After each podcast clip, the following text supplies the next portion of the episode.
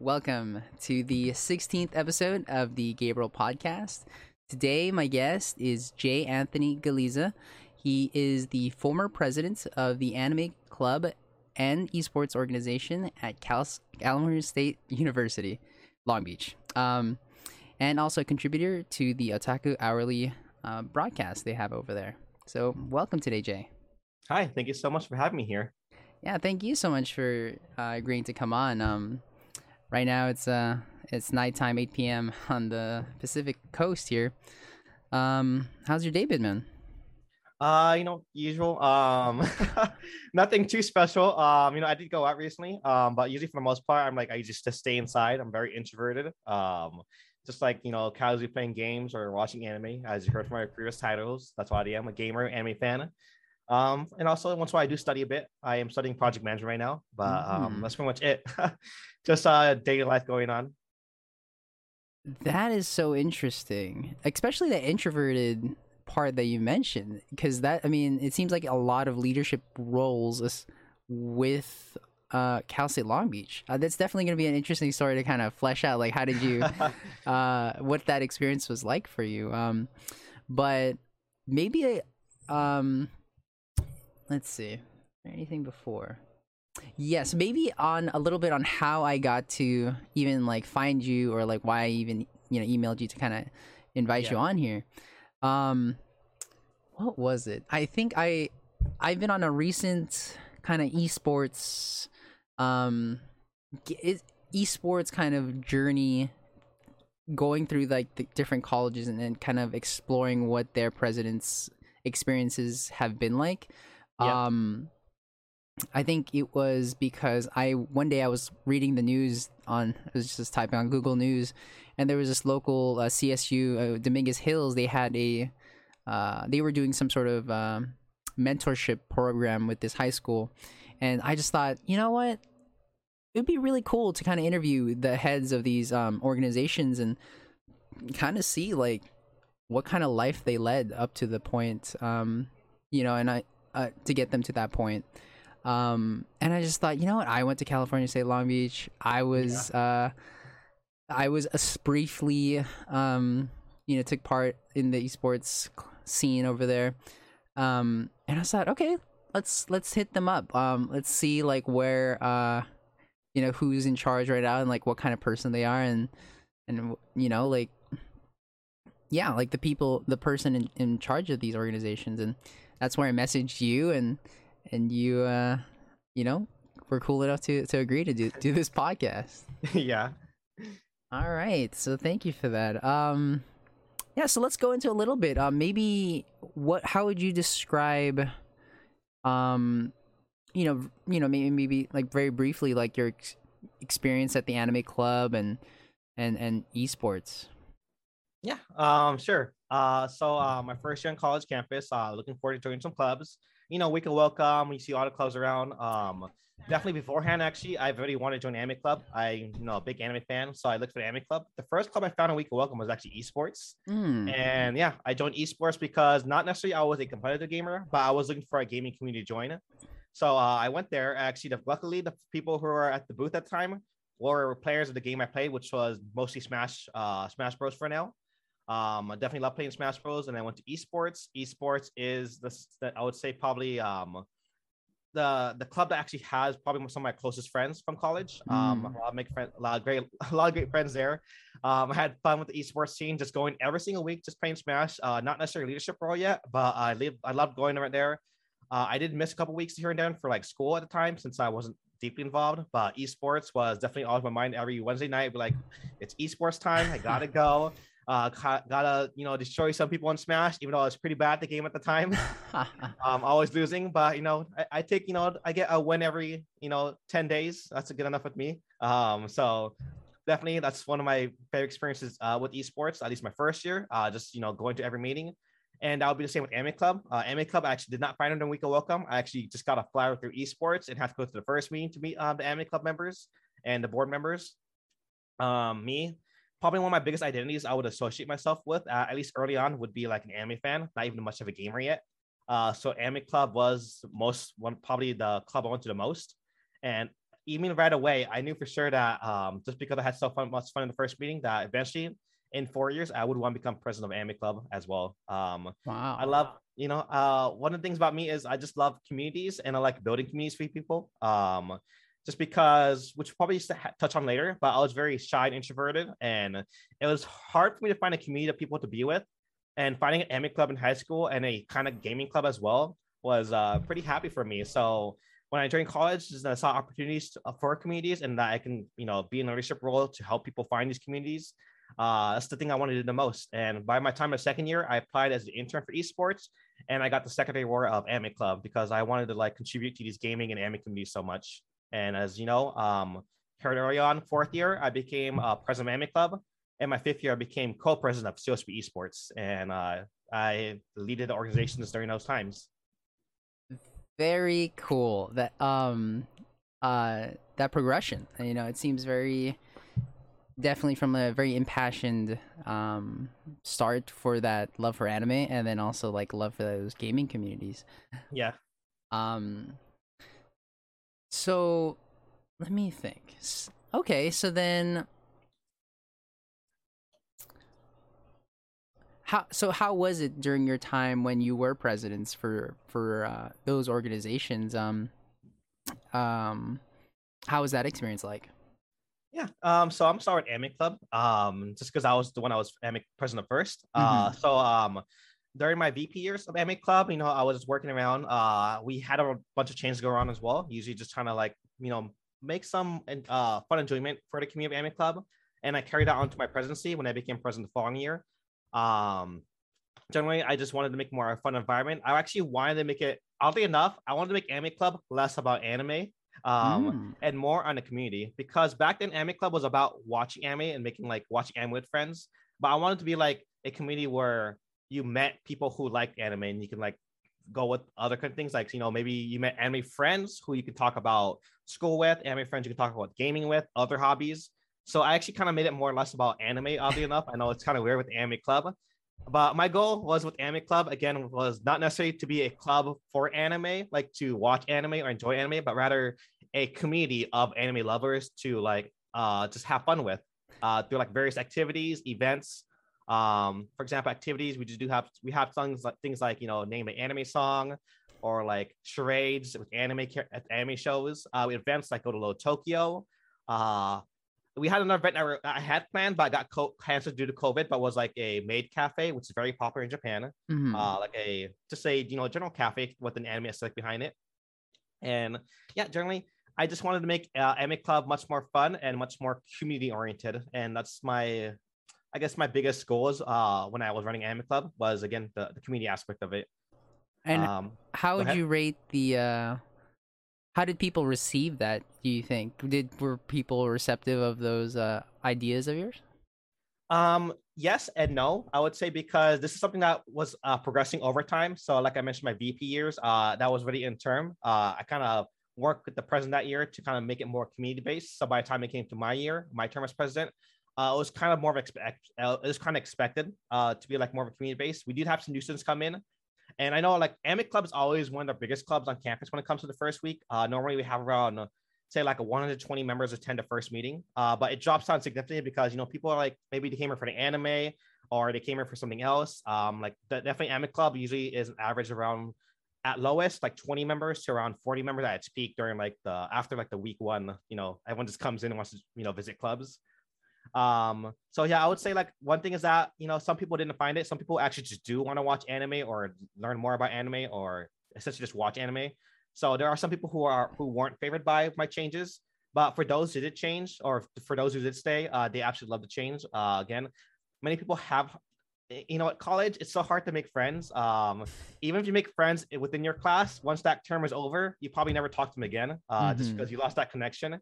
IMIC Club is a weekly thing every single semester, and I wanted to make sure it was a community where people can continue to make friends and have fun every single week. Um, and that's why I made it more community based because you need those talking opportunities to essentially make new friends rather than just watching anime uh, as a, I guess, a platform or a club.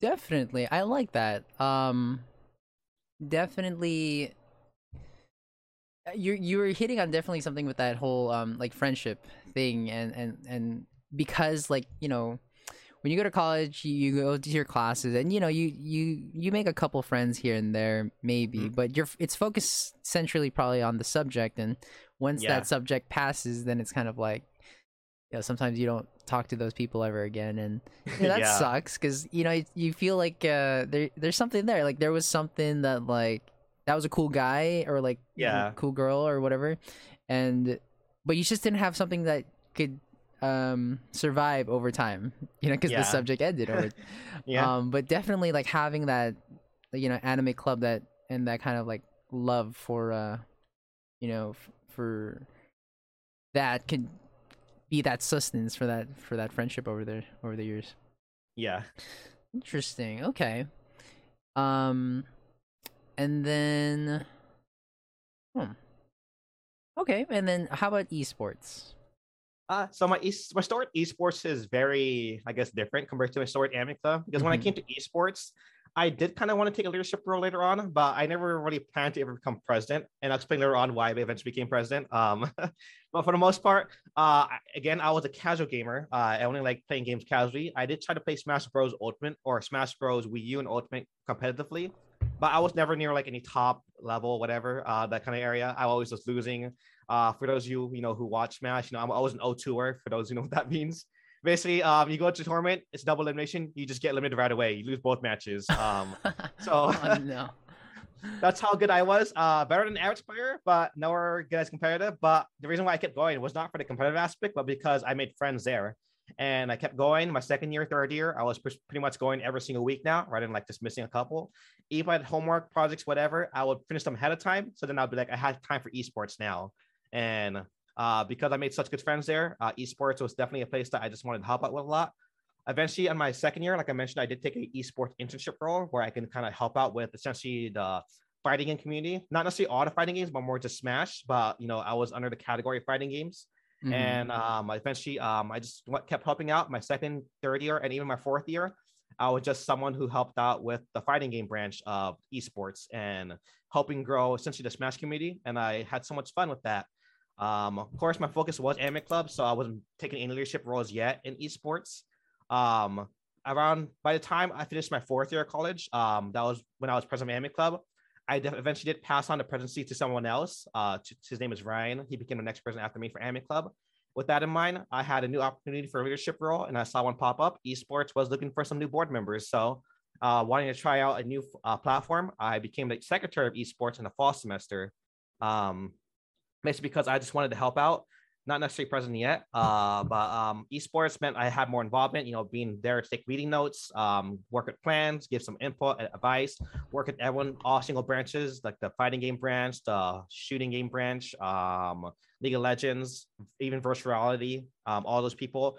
Um, not necessarily an expert in them, but being able to talk with each of them and you know provide the communities for those who want it. It's like I don't really play League of Legends. I don't really I even say I won't, I wouldn't care much about League of Legends, but I do love people who love playing League of Legends and want to find a community of friends for League of Legends. So I want to make sure that, you know, with League of Legends or shooting games, VR, people can find those people to play with. And having a higher leadership role gave me this opportunity to essentially become, um, you know, a higher leadership role secretary, uh, just provide all these events that people love. Um, I will say though, a little kind of sad that um, it was an online semester. So it was a Mm. pandemic semester, by the way, I should Mhm. mention. Uh, my fourth year of Amic Club also ended in a pandemic. Um, I was president during uh, when the pandemic started in March. Um, so I was president that year.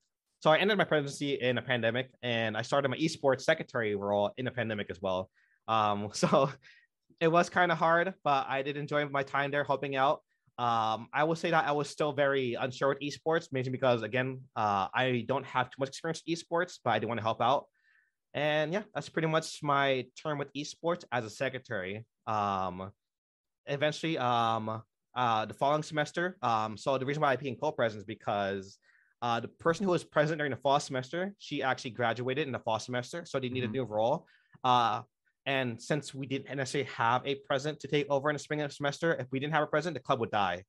Um, so, and you know, we have all these amazing teams. I heard our Call of Duty team was popping off, our Valorant team popping off, our Watch team doing so well as well. League of Legends, Smash also is trying out. All these teams doing very well right now. And if we didn't have a president, you know, all those teams just fought through in the spring semester. So we needed someone to step up, and I took that role of stepping up to become president. Uh, I did it more for my love of esports and the gaming community. Uh, again, I apologize to like all the esports uh, people in the scene. I couldn't really advance our program because I felt too, it was felt, it felt too risky for someone with with so little experience esports to see advance our collegiate program, things like that. But my goal was to keep it alive and to make sure that you guys can keep playing games and essentially to support the community still. So um, my goal as president was not only just keep it alive, but also to support the community in many ways as possible. And that's essentially why I became co-president.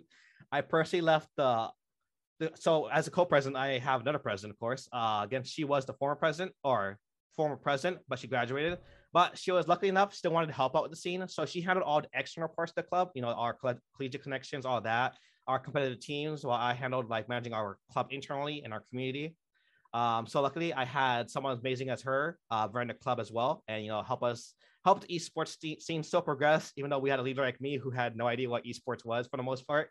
Um, but generally, again, my focus was to keep esports alive and to make sure that the scene, the community in general, the gaming community had someone to go to during a pandemic period. And that's essentially what my role as co-president of esports was during that time. Uh, and yeah, that's pretty much all I did for esports. I hosted some events, uh, made sure um, the community felt welcome. Some people who love games come in, um, and generally make sure that it's I know it's weird to say this, but I kind of didn't expect my semester to go well. So what I did was I at least spent most of my semester as a practice semester, a setting up semester, because fall semester will also be online. So mm-hmm. we do a mm-hmm. lot more testing, see how things worked out, and I'll pass out the information to the next president, who by the way is very amazing. Good job. I love what she's doing right now. Um, she's gonna take all my notes of all the mistakes I made, all the things I learned, and apply them for the upcoming fall semester. And that's basically what I did with esports as a leader. Yeah, that's that's really interesting. Um, definitely. Um, because at least uh, my understanding of uh the esports scene, at least when I was there, it was like. I mean, there's like very much that community portion of like people that just like playing games. Yeah. You know, it's kind of it, it gave me similar vibes to like the anime, you know, club where it's like people mm-hmm. are attracted by this like common thing, very general thing, and then esports kind esports club kind of or yeah, kind of um was like just all these different communities put into one umbrella. Yeah. Um so I mean, yeah, I'm pretty sure like, I'm definitely the the collegiate and like the super competitive scene is in there, but also just every gaming community is also part there, you know, like yeah. you know so i and that's like i feel like where you know you flourish there like kind of helping communities you know have a place um you know where they can gather and, and kind of uh make friends kind of thing yeah and that was my goal just uh provide a community for people to make some friends uh in their in a similar interest in this case it would be gaming yeah yeah so there's a lot of you know um things that kind of go hand in hand with your experience with like the anime club and also the esports uh, yeah. scene there. What, um, how was it like? Because I'm assuming like organizing. Were you always um? Was that very natural to you, kind of organizing and like uh managing, you know, different aspects of of, of an organization? Uh, I would say like both yes and no. Um, just because around then I was still trying to develop my leadership skills. Um, actually during my fifth year when I became esports secretary, I actually joined a leadership academy on campus, and I started you know developing oh, my leadership skills. Yeah. So that's how I started working on. And even after I graduated, uh, I started learning some more project management skills as well. Um, but you know, working with Amic Club and being a communication studies major, I did study organizational communication as well, and how to like organize communication in a business uh, environment and starting communication stuff in general. Uh, and even though I didn't have as developed leadership skills yet, I did up, you know, apply some leadership skills in Amic Club or other things I worked in as well. Uh, even in, even in group projects, I was often a leader for. So I definitely had that kind of experience when it came to like leading esports. Um, yeah, and that's why I was able to come essentially co-president. Uh, I was fine with leading everything. Um, I wasn't perfect, obviously. Uh, you know, still learning as I over time, but I did my best, and I promised that you know I did my hardest work when I was working with esports and make sure that everything was going pretty well uh, throughout the entire semester. I was uh, leading it. What do you believe makes a good leader? Uh, my biggest term would be communication. Um, often, uh, you know, as often as a leader, you're not especially the the most like I guess say the most intelligent person in the environment in the I guess organization. As communication, you also want to rely on your other people who you know have other specialties. So communicating with like their expectation, roles, responsibilities, all that kind of stuff. Uh, make sure they're aware of stuff because even if you can't specialize in that kind of area, you know people other people can. So say for example, League of Legends, I don't play that game whatsoever, but being able to communicate with the branch manager specifically is very important. Like, hey, here are my roles, expectations, and uh, here's your responsibility for that. Uh, here's what I want you to do, making it very clear, communicating clear your expectations, and then putting a trust in them that they can accomplish their task, even though because uh, you know I can't do it. I don't know how, how to hold League of Legends events, so uh, by communicating and putting trust in them, it's very important to essentially um, put a lot of trust in them and communicate your expectations very clearly. And that's why I say communication is very important. And generally, communication is also very important in other aspects as well. Um, one of the most things you want to do is make sure people feel valued in communication uh, in your organization. Mm-hmm. Things like, wow, nice job in the tournament, nice job with uh, things like nice job with the spreadsheet, you know, nice job with the tournament stuff. Uh, communication always makes people feel valued, and um, that's also one of the most important things. So there are various important aspects of being a leader, but I think communication is one that is that term that puts them all together. And um, yeah, definitely, I'd say this communication is uh, probably the most important thing of a leader. Okay. What are some of the things you learned while being president? Um, mm, there are so many things that that came up. Uh, because you know, uh, as you know, a, a person with a very like well, well, let's say like not developed the leadership skills, like undeveloped leadership skills. You know, you learn throughout as you go. Uh, one of the things is to make, uh, like I mentioned, communication, make expectations clear often you know i'd give out tasks and if the people don't understand it clearly. Um sometimes it may be their fault but often it's sometimes your own fault which you need to understand at times. Like maybe you want you didn't word it properly because each people have each person has a different way of interpreting information in terms of like the communication model how you often uh like interpret or provide information isn't often how they receive information. So you often want to work with them communicate them over time see how they take in information. And essentially um work with them that way, understand their communication style, and uh, provide instruction securely. Uh, at times, I'll be like, "Hey, can I have this assignment done?" And you know, they interpret assignment differently, and they got the work done differently. Um, so the important thing again is just to make it clear: expectations, roles, responsibilities, and that's definitely one thing you want to take account of is uh, making things, uh, communicating things uh, clearly. But also, one thing is I, I wouldn't say necessarily. Uh, I definitely learned it, and something I'm still working on is being able to uh, accept change and adapt to it.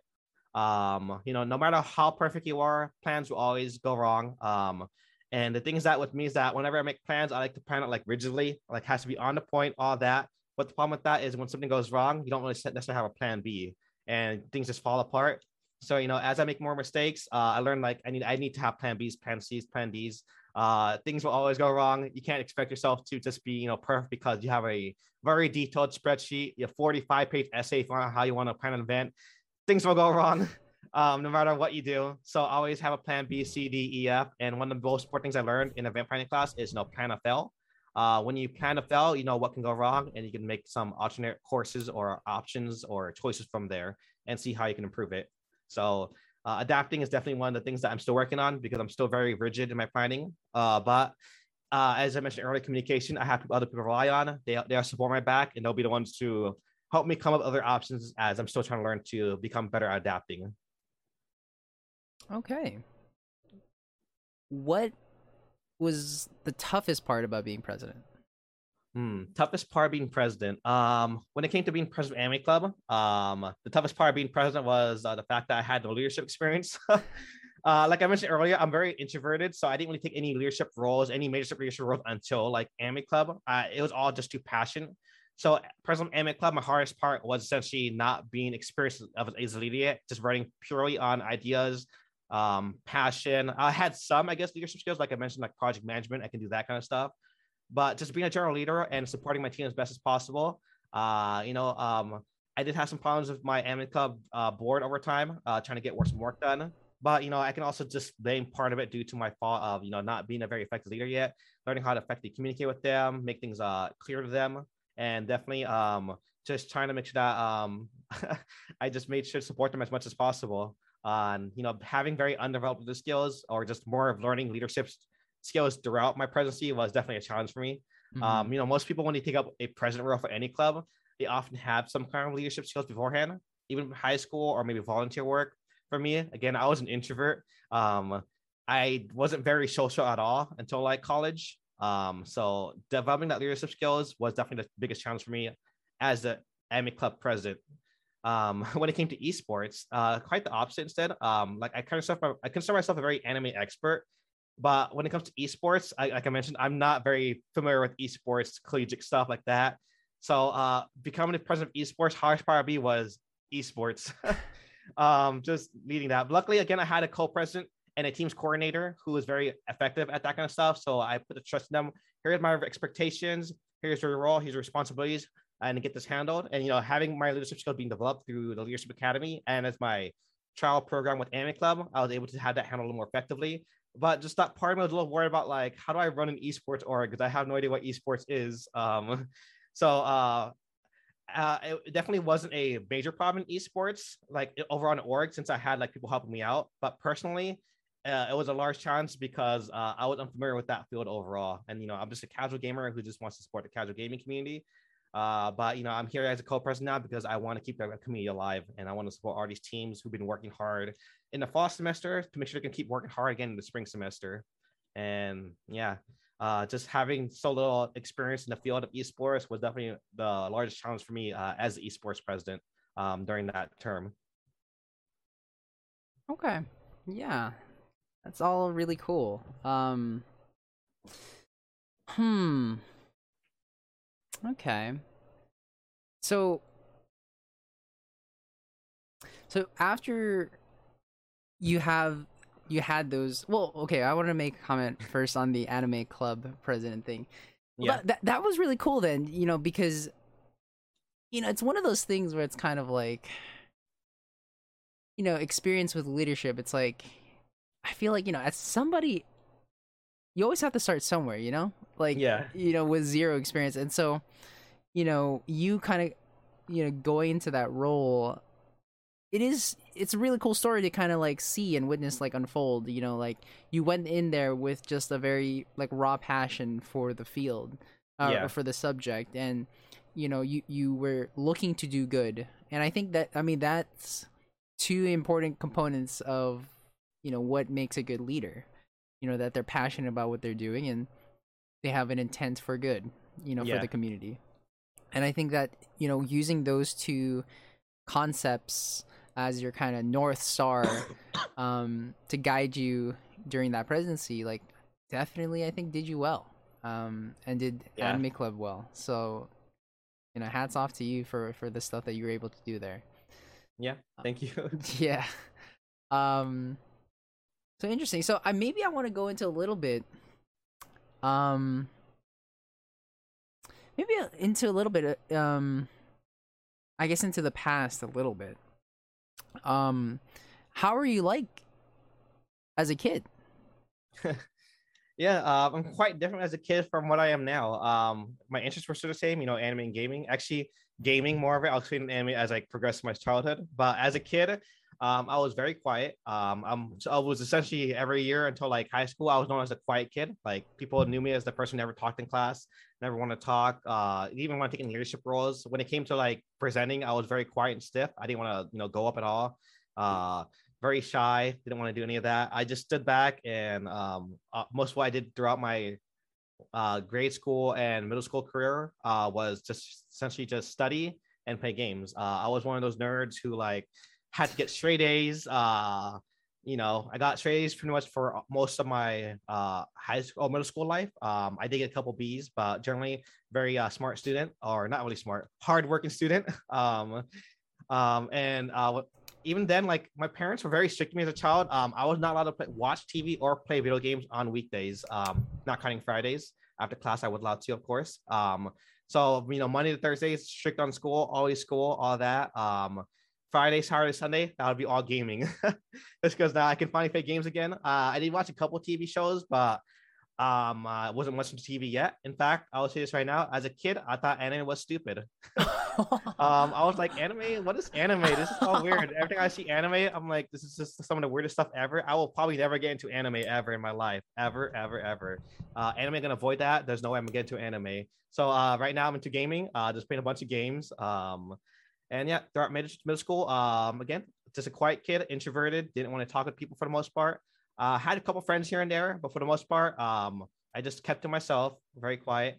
Um, and that's pretty much, uh, I guess, there's not much to my childhood because all I did was study and play games um, right. until middle school. Yeah, and that's the basic gist of my, I guess, grade school to middle school era. Yeah, you know, that's all you want to explore for there right now. What did? What was your favorite subject when you were a kid, like really young kid? Uh, uh, favorite subject was definitely math. Uh, big nerd in math. Uh, I'll just say right now, I know we're gonna get to later, but you know, high school, college, absolutely hated math. But in grade school, middle school, uh, pretty good at math. I tried out for like some math team stuff in middle school. I wanted to be very proficient in math. Uh, and when I grew up, I wanted to be an engineer. Uh, you know, because you know, math engineer is often associated when you're a young student. So uh, I was aiming to be an engineer. Uh, math was pretty much my best subject. Uh, I also did love science and history. Um, English was quite a struggle for me, um, but I still often got the B's there, sometimes A. Uh, and at the time, my biggest passion, oh, I, I forgot about this. Um, my biggest passion at the time, because I forgot about it, I ditched it in, in college, um, was music. Uh, I studied a bunch of music. Uh, ah. I played the flute very passionately. I would practice my flute every single day. Um, um, yeah, I joined uh, what do you call it, concert band in middle school. Uh, flute was my passion. Uh, I'll get more into this later on in high school, but I did learn piano and join the marching band. So music was definitely one of the biggest parts of my life when I was young. Um, in terms of like something to explore. If I didn't become an engineer, I would want to become like a musician on the side, something like that. Uh, so music was definitely um, my one of my biggest passions with math. Uh, going your question being my best subject or favorite subject in school. That is that is quite fascinating. Okay, let me think. Okay, so interesting. So you mentioned that math was your favorite subject, and then you also mentioned uh, around what time did you associate like like that when you wanted to grow up, like you wanted to be an engineer, like around like elementary school grade, like or like uh, later? I'll, I'll play somewhere around like the end of second grade. Um, because like uh I was still very new to school, and I was actually I was like a struggling student back when I was in second grade. Uh, when I became third grade, when I became like an A student. Second grade, I actually went to summer school because I was still struggling in classes. Mm-hmm. Um, but after that kind of summer school experience, uh, third grade, I started becoming like a straight A student for the most part, uh, doing best. The only part I was ever like satisfactory in was because of my speaking skills, because I never talked in class, never asked questions, never participated. But when it came to content and like uh, content and the course material, uh, I was very onto it. A plus student. Uh, usually you would get A's in all tests. Um, but yeah, pretty much. Uh, because in second grade, uh, eventually I started becoming like really good at math. And you know, in second grade, you have those like speed tests where you got to solve like 100 math questions or like you know math addition, subtraction uh, questions as fast as possible. Yeah. Uh, I started competing myself, and I wanted to get that the highest level of math skill. So I saw like I was stuck in the third best or the, the the second best level for like so long. I wanted to become the first best level, and when it came to like addition and subtraction, so I kept competing, kept practicing math, and eventually, you know, I became one of the best students in that class, uh, and then you know, finally got the highest rank in addition.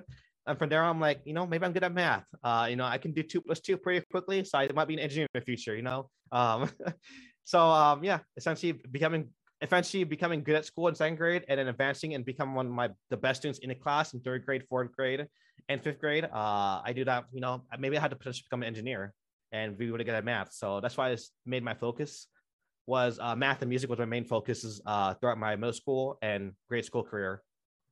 How are you? How were you introduced to music?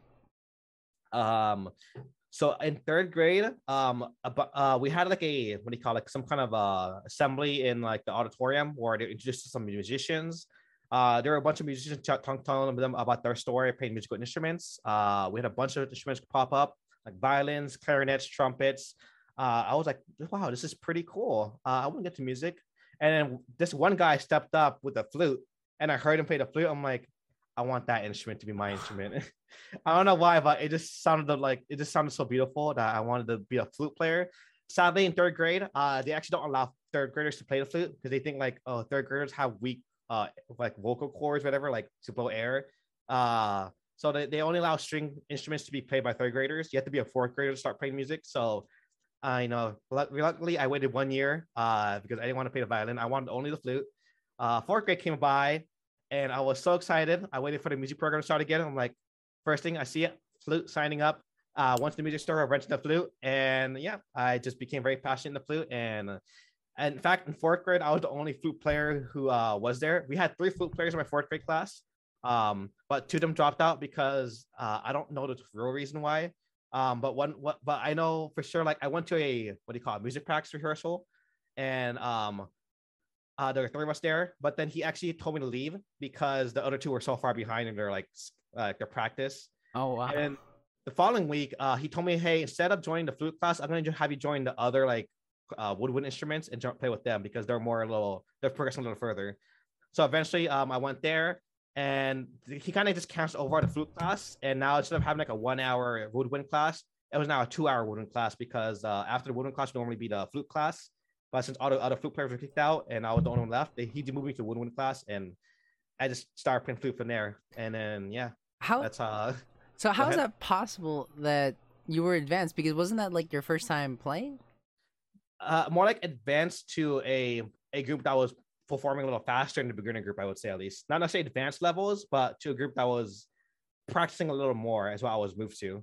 Right, but like, how was your experience? Because wasn't that your first time playing? Like, yeah, ever? that was my first time playing the flute. Yeah, I guess the other two just weren't practicing as much. Maybe okay. they were just maybe it's one of those times where like, oh, my parents want me to play the piano and just practice music, that kind of stuff. Gotcha. Maybe they weren't as passionate as you know me, because uh, my parents actually did not want me to get into music. They thought you know music was uh, uh, expensive. Uh, even my brother was like, just play the violin; it's much cheaper. Um, so you know, coming in, uh, I was definitely very passionate about playing the flute at least, and you know, uh, you know, I wanted to practice all, all the time. So I, I, guess I progressed a little more, uh, a little quicker than he expected and he had to like move me away for one week and put me into the group that was slightly faster in practicing, but still beginner level. Got you. And how and how um and how was do you think like kind of learning the flute? Was it kind of like was it frustrating or was it very much like um you know very fun for you? Uh in terms of grade school, um like playing the flute, it was pretty much fun. I didn't find it frustrating at all. Uh, you know, it was, it was my first time playing music instrument in general. So, you know, learning how the keys work, how instrument work, all that kind of stuff was kind of difficult. But again, I was a nerd in grade school, um, trying to study everything. You know, I practiced all that, got it ready. Uh, grade school, um, flute was no problem for me at all. It was all beginner stuff, and I just kind of just enjoyed it, had some fun. No really real sugar, well, at least no long term struggles when it came to uh, playing the flute. Okay, cool. Um, but you stuck on with it, huh? Because it seemed you you went on to to keep playing with the flute. Yeah, in middle school and high school, I did continue middle school. Uh, that's when I actually started struggling more on because we had a little more advanced music. First year, second year was fine. Uh, third year, that's when I started reaching like my I guess skill cap. Uh, kind of struggled a bit, uh, but I still played music a bit, still loved music. So uh, when I went to high school, I really joined the marching band. Um, I had some fun there. But my first day in the marching band, I walked in. Uh, he was like, "Here's your sheet music." I looked at him like, "How am I gonna do this? what What is this sheet here?" Uh, it was so lost. And then he played the music in the background for like the entire band to hear. I'm like, "This is so advanced." And he he went up like, "Hey, was anyone like not prepared to join this class? Was not expecting this?" I'm like, "Let me uh raise my hand a bit." um but yeah, by the time I joined marching band in ninth grade, I definitely uh, felt like you know back in grade school I was like the top of my class, uh, but in high school I was definitely like the one of the bottom people in my in my marching band, and I struggled to keep up. Um, and that's when I kind of like lost a little passion music. I was switching to something else a bit. Um, I was still in the math zone, so I still I still focused a little more on math overall. I didn't find my true passion yet, which uh, which I found in college. Um, but um, music started dying around tenth grade and I started like focusing more on math around um 10th grade as I stopped started dropping oh math math and Japanese were the two I was focusing on actually um uh, yeah so uh, as I lost interest in music I started going into math and Japanese as like things I wanted to focus on in terms of like my studies right that's that's fascinating we also I found out that we went to the same high school and yeah. actually around the same time as well um at Long Beach Polytechnic High School. Yep. Um, how did Japanese come into the to the conversation? Um, yep.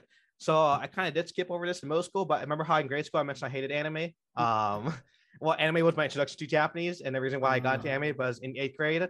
Um, just one of my closest friends were like, "Hey, you should watch this anime series." I'm like, "But it's anime." But, you know, uh, well, you know, what? I ended up watching it because all my friends were watching it. So, like, you know, I felt like I wanted to be part of the friend group. Uh, again, I was an introvert, but I still wanted to become a little more, I guess, social. So Mhm. uh because like my close friends at the time were all these anime fans, I gave in and then watched anime. And uh, my first anime ever, you probably don't know the title, but for you know people watching, it's uh, Katekyo Hitman Reborn. It's an action shonen series. Um, but I'm gonna skip over that. Generally, that's what got me into anime. And um, in ninth grade or in eighth grade, uh, I started becoming more obsessed with anime. Uh, after finishing that first anime, I had my friend recommend me more animes, more animes, and I just kept getting into it and I just fell in love with the language and the culture. So uh, when I heard when I went to ninth grade high school, I learned that Japanese was an option to learn as a study. Like you're required to learn two years of a language in high school, anyways. Um, so when I saw the options, you know, uh, being the anime fan I am now, um, I had to choose Japanese because like I want to just be that person who was like, you know, I can watch anime without the English subtitles now. so um that was my main motivation for studying Japanese was because I wanted to watch anime without subtitles. And I'm pretty sure that's a lot of reason that's a lot of that's a lot of motivation for why a lot of people start anime. And that's how I got into Japanese, just because I wanted to watch anime. You know, that is absolutely hilarious because I was a big anime like watcher as well. Yeah. Um and I did watch Katekyo Hitman Reborn. Oh I absolutely love that one. Um I I hated the fact that they never really finished it. Um, Yeah. That was like that always hurt me. I'm like why? Just just finish the show. There's the Yeah, manga please. panels already. There's a Um, content. I know, I know. It, I love that absolutely. Um, yeah. I, was, uh, I was like, um, man, I was like, I was like one of those people that just watched like the big three. oh, Um, I I literally like watched all of like One Piece, Bleach, and uh, Naruto, and then yeah. after I finished all of them, um, which, which actually does take a while to go through One Yeah, yeah, Piece. um, I, I think I did that all in middle school, Mhm. and then um, uh, what was it?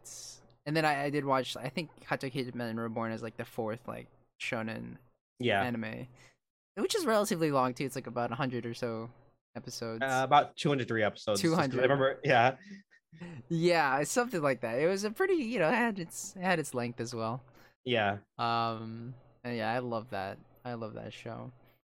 And that you know, funnily enough, that this that that that was behind the same reasoning, like why I took Japanese for four years at, at Poly, Yeah. because of that, just wanting to, uh because of anime and Yeah. uh, but you know, well, that was the starting point. But the more and more I learned about Japanese culture, I re- you know I, I realized like, wow, that you know, I like Japanese culture. There, there's something about you know their respect, politeness, the cleanliness, and just you know the beauty of the culture. language. Yeah, Yeah. Um, I really resonated with that a lot, and um, you know that's why I took that. So, did you take Japanese just for the two years, kind of thing? I actually took it all four years. Oh, um, okay. You know, one, two, three, four. I thought I was pretty good at Japanese, so I took five, six honors, and then went to AP Japanese. And Oh. yeah, I thought I consider myself one of the best Japanese students in my classes at that time, and I think my classmates would agree. Um, I, you know, I studied Japanese very intensely. I'm always the one who would always finish homework early on. I was like that nerd again. Uh, like I don't know, remember you, when you had Watson, but she had like those panels like scores you had to fill out overtime. Uh, I don't change that my semester or your semester. Um, but essentially you'd have like you have to complete like um I would say maybe around not know exactly sure like maybe like nine out of the 50 squares by like a fourth period. Um Mm. yeah, I would finish like eight out of nine squares in the first week. um just to get out of the way. Like I was that kind of nerd to get the homework done early. Um uh, 'cause I would even read ahead in the textbook, and that's why I was just like one of the s- that top performing students in my class. I was far from the best actually. I just remember now there are like people who are way better than me. Uh, but in terms of like performing and like work ethic, I was definitely at the top of the class when it came to like work ethic in that class. Right. That is so fascinating. yeah, I took AP Japanese as well, and yeah, I was not anywhere close to that worth work ethic. Um, yeah, that is so interesting. Um, it, you know, it's always nice to have like a person like that because like it, I don't know, they contribute to like the to the learning environment. I feel uh, just Yeah. having like you know people that are really, I don't know, like just really really invested. I mean, everyone is invested to a certain degree. Why they took like AP Japanese, but like there are people that are like, I don't know, just like really, really into it, and it's always really fun to kind of see like their their uh, their progress and stuff like that. Yeah, it was interesting to see the, how many of the people who are passing Japanese. I just felt weird because they're like, "Oh, I'm passionate about Japanese because I'm very invested in the culture." I'm like, "No, I just want to watch anime without subtitles. Uh, that's my motivation for studying Japanese." And I just, I felt so underwhelming compared to all these other students who like actually had a.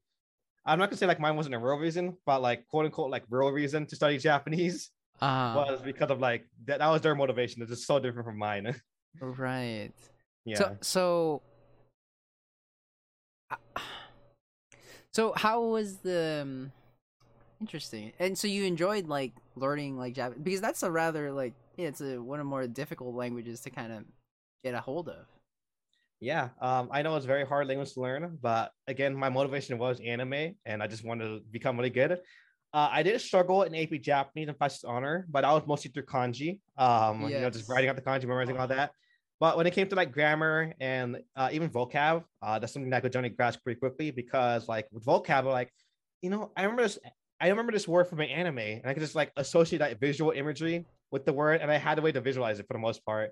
And when it came to even grammar, like even though like most anime is more casual speech, um, generally you can hear you can hear like some structurals being repeated in anime that I can hear like in grammar classes or in grammar lessons in Japanese class. So it was pretty much easy for that. You know, they don't teach you kanji in like anime, so that's why I struggle there. yeah. Um, I the kanji always got to me. Um, I remembered the summer, like the summer homework that we received for before we got into AP Japanese. It was like this Oh, thick yeah, yeah. packet. yeah, I remember like, those. uh, yeah, like a hundreds, like a lot of kanji, and Mm. yeah, I don't know, kanji. It's just something where you just gotta. It's one of those things you just gotta keep going at it. You know, it's like it's yeah, not. It's uh, yeah. So it's a real grind. Go ahead. so um how so did you accomplish your goal? Were you able to uh Watch anime without subtitles. yes. Uh, no, I was not. even now today's uh which i'll probably go on when i when we get to college but i also eventually gave up on japanese and i found what is my current passion now when it comes to like uh what i'm trying to do right now but you know when i was studying japanese in high school uh my goal was just to just become good at better at japanese and recognize a bunch of terms when i watched anime and sometimes i can like just close my eyes and be like i know what they're saying um things like kind of that right. but i wasn't perfect yet uh, i was far from you know not needing subtitles it's more like once in a while i hear a phrase i'm like yo konnichiwa i know what that means you know right. yeah yeah. You know, it was funny because I, I, you know, I had the same kind of similar experience. I was like, I, I took four years in Japanese in high school, and finally, I, I continued Japanese actually for a little bit in college at Cal State for like two years, but, um, just because I, I, I was like didn't exactly know what I wanted to do. Mhm. Um, but yeah, like right now, I still like kind of you know sometimes close my eyes and like listen, and I'm like, I try to guess sometimes, like okay, like what did they, what did they say, and uh, you know you get you get like the gist. I, I'm like at that point where like I kind kind of like get a good percentage chance of like what they're trying to say, Yeah. but um, but yeah, nowhere near as uh, fluent as uh, yeah as uh, I could be. Okay, interesting, interesting. Um, and okay, so then food, math. So what happened to math? Because you you mentioned that around tenth grade, your your love for music was kind of waning off. yeah Um, and then it was picking up Japanese and math. So what what's the deal with math? so math has always been my biggest strength you know grade school middle school pretty good at math even my first two years of uh, high school i was pretty good at math so i still consider like when i become you know uh, when i go to college what my major will be will probably be engineering or business uh, still focusing on engineering right now as you know pretty good at math But then 11th grade hit, and that's the, when the term calculus came into play. and um, you know, I took pre. I know pre-cal and calculus are quite different subjects, but I still just felt it the same because they had the word calculus in it. And taking pre-calculus, uh, I that's when I truly started struggling in math, and again, that's where I reached my cap in math. Um, uh, I was struggling with the subject so much. I still passed the class, so no worries about that. um, you know, I still got a B in it. Or yeah, I still got the B in it. But to me, a B minus, borderline C plus, was not good enough yet. I was still kind of a nerd. Um, you know, changed, that changed entirely in college. Um, um, but you know, I was not gonna accept the B minus, and I thought like I was just struggling a lot. And seeing how like I was just doing so good in Japanese, getting A's, being like top performing, uh, I had a motivation too because of anime. Uh, as I struggled with pre-calculus, I'm like, uh, kind of struggling a bit, but I kept going. Um, I still love math a bit. I still consider being an engineer in the future. Uh, maybe I just had hit, hit a roadblock for a while. In fact, uh, one of the biggest reasons why I kept going is because, uh, in my opinion, uh, everyone agrees with me. Put this uh, by the way, is that I just didn't have a good teacher, and sometimes the teacher like changes everything. Um, so for the time being, I actually blamed on the teacher rather than my own skills right now at the moment. So I went to calculus, AP calculus specifically. Went there. Um, nice I took the first you. test. Oh, you, oh, Dimitri, yeah, Dimitri. so, uh, yeah, so you experienced Dimitri, right? Yeah, I I took that yeah. class too. I that was one of the APs that I took in my senior year, and uh, mm-hmm. oh man, like I think that was. I mean, I I also consider myself like a straight A student, like all the way up till middle school, and all the way up until junior year. I was like a pretty straight A student with, funnily enough, only I had a B in English in all my years. There's just, yeah. and it was always 89%. It was actually insane. Yeah. Um, very frustrating. But then senior year hit and calculus. I, it was one of those classes. I mean, that just fell off the wayside with all the other yeah. APs. Yeah. I, I it was terrible to my my self identity because I got like a C in that class I thought I was gonna fail that class actually. Yeah. Um, but I somehow passed with a C, and and it was mostly just because like I did not have the time to dedicate to like learning these new concepts because calculus is like a new like language almost yeah. like it's like so it's like you have to like dedicate time to like you know get the foundations correct but I just, you know, was there was no time management in high, in senior year for me. So yeah. so so how was the the calculus experience? Uh, just to go over quickly, you know, I took calculus, took my first exam. Uh, I actually got a I got an A in it. I think my first exam. Uh, and saw a lot of people dropping out because usually by the first exam, a lot of people fail, and that's when you choose to drop out. Um, so I felt very confident going to AP AP calculus, but as unit two came in, and then unit three, four, five, six, seven, I started getting D's and everything. I was struggling understanding it. Uh, so uh, when I took the final exam for the midterm, uh, for the mid semester, like in December ish, I think January, uh, we transitioned. Um, I actually did a pretty bad job. I think I got an F on it. Uh, I ended the class with a C, and people were like, "But you can still, you know, pass. You still make it through." But by then, that's when I was like, "This is it. Uh, this is the end of my math career." and um, I dropped out of AP Calculus for the next turn. I went to finite math, and well, I had fun on finite math, uh, being so easy. Um, in fact, uh, just a fun joke. Uh, I always mess around with my AP Calc friend. The first like three months of my finite math class was focused on dog sledding. Um, don't ask why that was involved in lectures. but you know, having your studies, your math be focused on dog sledding rather than math uh, was pretty fun, and uh, was a big change of pace. But by then, um, you know, I was just done with AP Calculus, trying to figure out what to do but I was still doing pretty good in Japanese. Uh, so uh, as I moved into college, I graduated. My first plan, actually, I technically went into college undeclared, uh, but I chose to start as a Japanese major because I knew I wanted to minor in Japanese um, mm. my studies. I wanted like my advisors to direct me towards more Japanese culture oriented classes with like my GEs, which is why I chose as the major first before I switch on. Um, so I uh, in my last year of high school, I dropped out, out of uh, you know math. I canceled my what do you call it, engineering career and uh, focused on I was uh, at the moment my highest priority was uh, business, but I was still like not sure how business worked at the moment because we don't have like you know directly business classes in high school. So yeah. I want to do that for exploration. So I started off as a Japanese major when I went to college, and you know um, that's pretty much how my math career ended was through AP calculus. yeah, yeah, that's yeah. um, but that's really interesting. Um, the at least the parallels with uh yeah. with the um yeah like the parallels with Japanese like math and Japanese um uh yeah so you so how many years did you take Japanese in in in uh college in college. So um I took four years in high school. When I went to college, I actually took a even though like I was a Japanese major at the time, I actually didn't take Japanese my first year, uh, my first semester.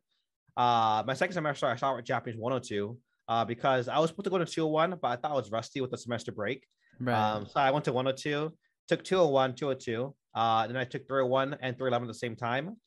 And yeah, that was uh very stressful. Yeah. um go ahead. Yeah, I think I don't remember what my last uh class. I think it was in the I think it might have been the 300. 202? Oh, 300s? Yeah, cuz I I remembered I was going in and then I was speaking. They you know, I think they do like a pre-test to kind of see Yeah, yeah. like what the my level was and um I think they were I, they were saying something like like um I think they wanted me to go to one I actually don't remember the timeline of this. Um they want they definitely did want me to go to 102, but then I was advocating for like just to go to the the 200 level classes cuz Yeah. I went through like the whole, you know, 4 years in high school and like AP Japanese and stuff like that. So I was like, Yep. you know, I was like relatively like I was just like, yeah. So I think I think I did go to the 200 level class and then I struggled definitely then even like then. I think I got like a B um in that class and then I think I did the 300 I think I stopped in 300 um the first that class in that level and I think that was the one where you had to like start to write paragraphs and like essays in like Yeah. Japanese and yeah. I at that point I was like, yeah, okay, this is progressing farther than what my abilities could like conjure. Um I mean in even in English I was already like didn't like timed essays. Yeah. Um but then you had to like write essays in Japanese. I'm like okay. Yeah, no, this is not going to work. Yeah. um so I kind of bowed out after uh after that level. I was like yeah. I was like, remember, like, what was the whole point of this? And I was like, oh yeah, it was like for anime, and Yeah. I'm like, yeah, I think I've done, you know, my part in that goal, and I can leave satisfactory, you know, enough. Yeah. So yeah, okay. So so after that 300 level, Yeah, you kind of just I took 301, 311, and that's when I truly began struggling because I took G- two Japanese classes in one. 301 is uh, advanced Japanese, and Mm. 311 is um, advanced speaking Japanese. mm, Um, so I took both at the same time, and the hardest part of that is uh, they were basically um, so both classes were Tuesday Thursdays with like a one hour gap between them. Um, so I had back to back Japanese every Tuesday Thursdays, and the hardest part of that is also um, they're both basically different classes.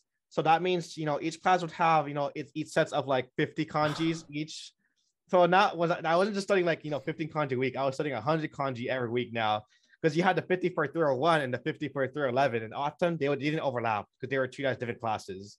right. Um, so uh, I was struggling. Uh, I cried every week. Um, um, yeah, and in fact, uh, I remember after after taking um one of the chapter tests, I literally remember walking out at 301, uh, and one of the people person next to me was actually start started crying. And I'm like, I was also like in tears. I wasn't crying, but I was like, oh man, that was a hard test. And the worst part is like during finals week, uh, you know how schedules, you know, finals and festivals are a little differently. Um, oddly enough, 301 and 311 were back to back. There was not even a two hour gap. They were back to back. So I came up crying for 301. I'm like, and now I have to go back to take 311 to the next class and Oh. then cry again as I walk out. oh Um, my so god. So after that experience with 301 and 311, um, I didn't give up yet. I thought maybe it's because I was taking new classes. So the next semester I took 302 by itself, and that was worse than 301 and 311. what, Um, what was 302 about? Is that uh, that's advanced Japanese number two, I guess I'd say. oh, okay. Um, so 302 was just a lot harder. Uh, at that time, so just generally it's harder. I'm not gonna go over my whole entire story with that, but it's harder. But one of the funniest moments I did was that, well, first of all, one more I did is uh after one test, I just noticed that I was just so falling, falling so far behind. I actually went to the teacher and be like, "I'm sorry, but I'm gonna be pseudo dropping out of this class." and what I mean by pseudo dropping out is that I it's more like uh I rather get the F than the W, so I didn't withdraw from the class. Uh, Um, so I told him that I just no longer want to attend class, but I still want the F. Don't give me a W. Um, that's more because of you know like what do you call um part time status, kind of like financial aid kind of stuff. And I mm, had a pretty high GPA, so my grade was pretty much safe. So I I think I I thought that the F was um not as uh gonna hit hard as the W, so I chose the F instead. Um, but so I should have dropped out, but I still went to classes once in a while for like just to get more information, insight, and language. Um, and I actually went to the final for 302. Um, even though I like I didn't attend class for two like two months. And um, that was one of the funniest things I did was uh when I went to the final, I went there. Uh, people were like, "Whoa, you're back!" Uh, most people didn't know I dropped out, by the way, so they thought I was like self studying. Um, when I did the final, so I went in, took the final. Uh, I did the first first. There was like four pages. Did the first page very easy. I looked at the second page, and not only was it hard to answer, but I couldn't even read the question because the question was in Japanese. so I don't even know how to like quote unquote like BS my way through it because I couldn't read the question. So I didn't know what I was supposed to do. so I, I looked at the test. I'm like, what am I? What is it trying to ask me? Uh, so then I, I chose to give up there. I went up, I got the test, and I gave it to teacher. I'm like, sumimasen, sayonara. um, and the funniest thing is again, like when we most people didn't even know I dropped out of the class, so they're like, when I stood up, they're like, "Whoa, he finished already?" yeah. no, no, I gave up. students. I gave up. but no, they always thought me as a smart student, so they thought, you know, I, I just uh I finished early, so I walked up, submitted it, and walked out. And the whole class, except for like one friend who knew I like I dropped out, uh, knew that they were like, damn, he finished it in like he finished that whole test in two hours, but I'm still on page two. Yeah. So that was uh, and that was uh after three two is when I kind of gave up in uh, I guess studying advanced Japanese. I still kept the Japanese minor. So instead of focusing on language, I focused more on culture. So I studied cultural communication, uh, and I studied more of the cultural aspects of the language to finish my minor. Mhm. Uh, and I essentially just became more familiar with the culture over the language. Um, and that's essentially uh, my experience with Japanese now. Uh, I dropped out studying the language. No longer uh, am I trying to read subtitles or understand subtitles without it. Um, I focused on the culture and moved on to something else. And uh, eventually, um, even though as I was like, you know, in, back in 301, 311, when I was struggling, I still was passionate in Japanese. That's when I actually found out a new passion for me. And uh, that's when I focused on that. So after I dropped out of 302, I started focusing more on my new passion. And um, yeah, I kind of just dropped out of Japanese from there. Got it. So, what was that new passion? Uh, so um, it's odd enough, odd enough to say this before I like reveal it, but it'll be pretty obvious once I like say like part of the hint. Um, so in high school, um, when I was applying for a major, uh, back in like 11th grade first, like what major I wanted to be. Again, I took the engineer. So like my most wanted major was to be an engineer, and I also consider what was my least wanted major. And uh, my least wanted major was communication studies. Um, like I don't want to do communication studies. I don't want to do public speaking at all. I actually hate public speaking. Um, so uh, I went to college. Uh, I took a public speaking course, uh, and I actually loved it. Um, Really? yeah, I, I was so like going into college. The scariest thing for me was that public speaking course because again, I was so far introvert, never want to speak up, never did presentations whatsoever. No, never had a leadership role or anything like that.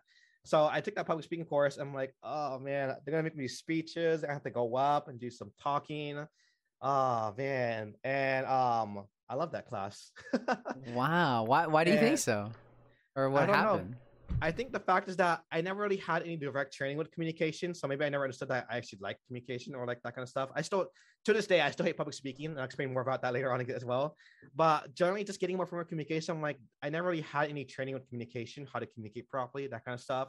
Uh, maybe because I'll be, a, you know, an introverted gamer and anime fan, so I just stuck to myself for the most part. So never, I was never actually speaking much. Mm-hmm. Uh, but just the opportunity to like become a better speaker and a better communicator was very like kind of eye opening. By then, I still wasn't like deciding like I'm gonna be a comm major. I was still far from that, but it, it gave me insight into what communication can really be about. And uh, I just continued to think about it. So first year semester, first semester, I took public speaking. Second semester, I focused more on um, what do you call it, my Japanese major and my GEs. By the time I started my second year, that's when I started taking interest in business a bit. Uh, I, I actually declared my minor in business, um, international business, and started kept I kept my Japanese major. But I felt like I still wanted to see what major I wanted to take in because I did not want to major in Japanese. Um, not because I didn't want to. I, I didn't like. I didn't lose interest in Japanese yet, but I didn't want to like make my career out of Japanese. I want to something more out of it.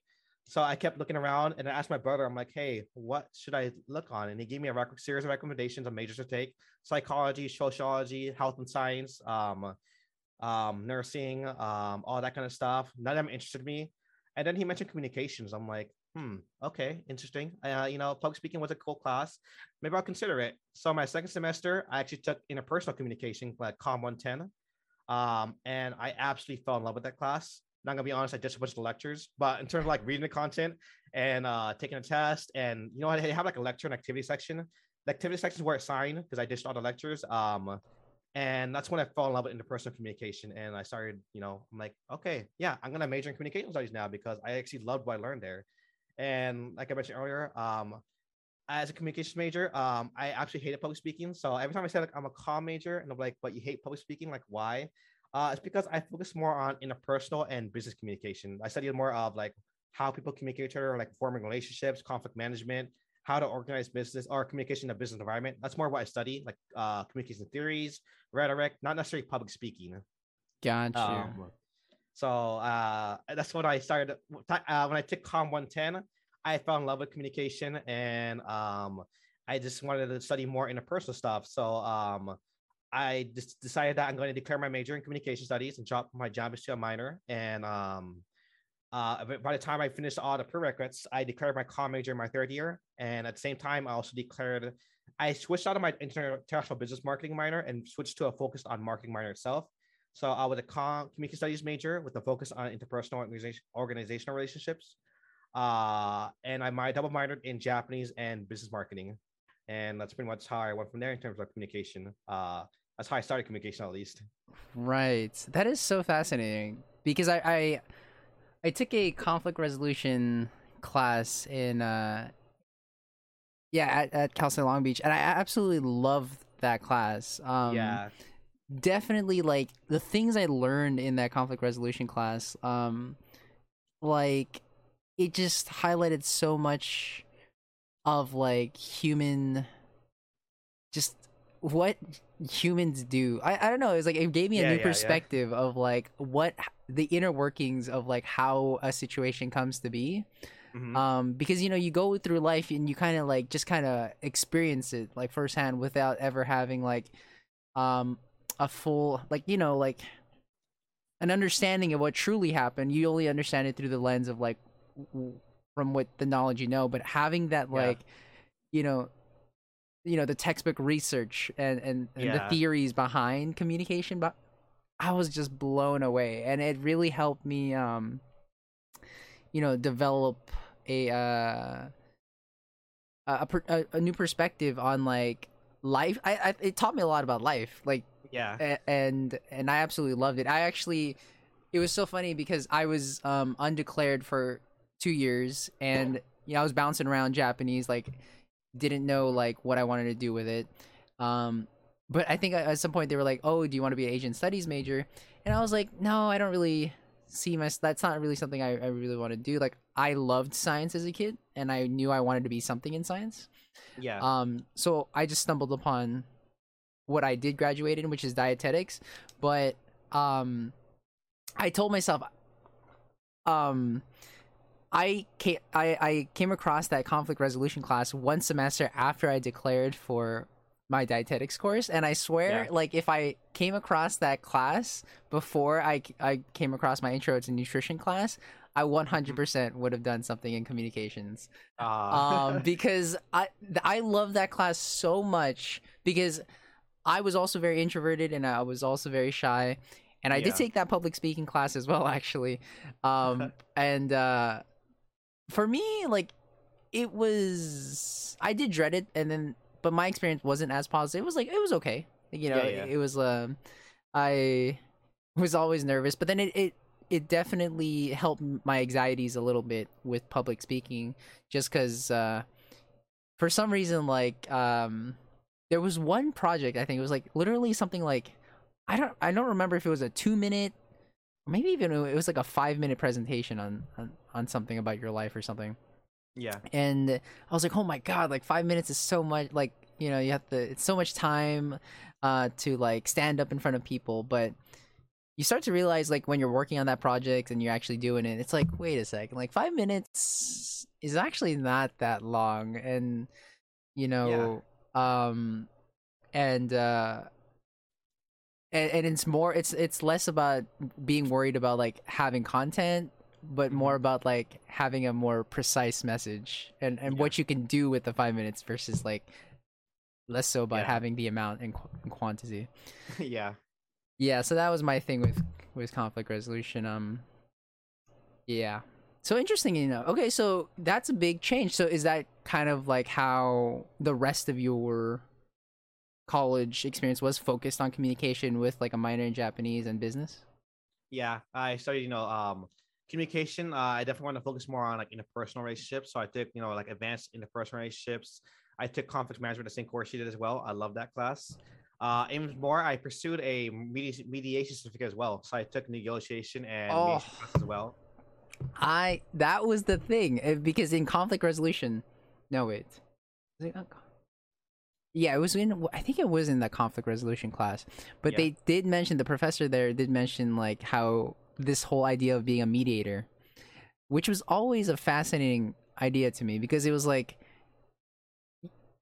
it was like a weird concept I've never thought about before where it's like you're neutral. Like you don't really you don't take sides. Like you Yeah. kind of like you're just kind of that was such a weird concept for me to kind of uh grasp but after some time I, I was like again it was one of those things where it was like if i didn't go into dietetics i would have become a mediator um because i loved i love that interpersonal i love that you know i love all that stuff when you're Yeah. not in it because i feel like i feel like when you're not in it you can think logically and like you can like see like where the mistakes and where the where all that stuff is happening from an outside perspective and i feel like that's one of my strengths but you know when you're in the actual conflict it's really hard to kind of uh parse through it like think about it you know because you're biased towards yourself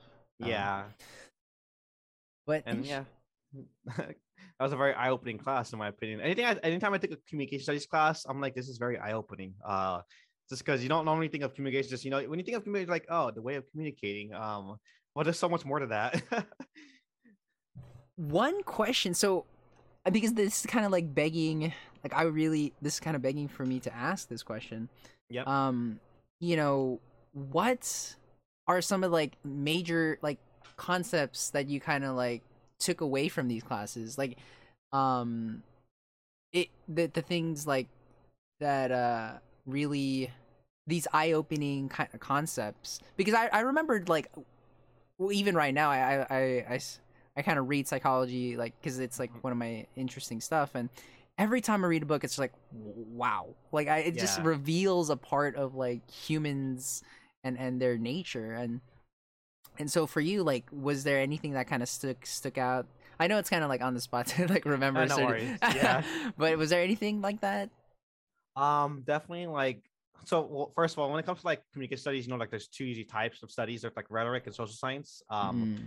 for me, I definitely fell in love with social science, uh, like theories behind communications, and uh, I'm not gonna give like our like a lecture on these some of these theories, but like some of my favorite theories were like social penetration theory, um, which uh, just like very quickly, if you guys remember watching like Shrek, remember like the onion you mentioned in Shrek, um, general idea when it comes to social penetrations, how you want to communicate with someone to and you're close with them, uh, like when you start like talking with someone, you talk about like, oh yeah, hi, my major is this, uh, my name is this, I'm this old, um, but as you go deeper and deeper in that's when you you know you become more open towards like who you are as a person you're like oh yeah Mm. You know maybe the second level you're like oh yeah i'm an anime fan i like these kind of anime stuff i love playing video games and the third level would be like wow yeah i'm really into like this deep hobby and i've been studying this very deeply um so you just get deeper and deeper in and just kind of kind of study of just how people like i guess communicate with each other and like how relationships form. Not necessarily social penetration itself as a theory but just explaining how relationships like just develop over time and how like many of these theories apply that like expectation uh evp uh, even like social information processing, all those kind of theories. Again, they just explain so much about how relationships form over time and how they develop and things you can work with. Uh, I thought that was very eye opening, and uh, I just you know fell in love with these studies. Uh, I want to say like I you know did a ten page essay, you know, researching all this kind of stuff. But you know, I did a Google search, Wikipedia stuff, went some websites, and was like, wow, learning about this topic is pretty cool. Uh, and uh, I loved all these interpersonal stuff, and that was definitely uh, when it comes to interpersonal communication, at least in terms of like my options. Uh, I definitely just loved how you know relationships formed, and that kind of study within interpersonal was uh, pretty intriguing to me. Did that help you in your own like personal life?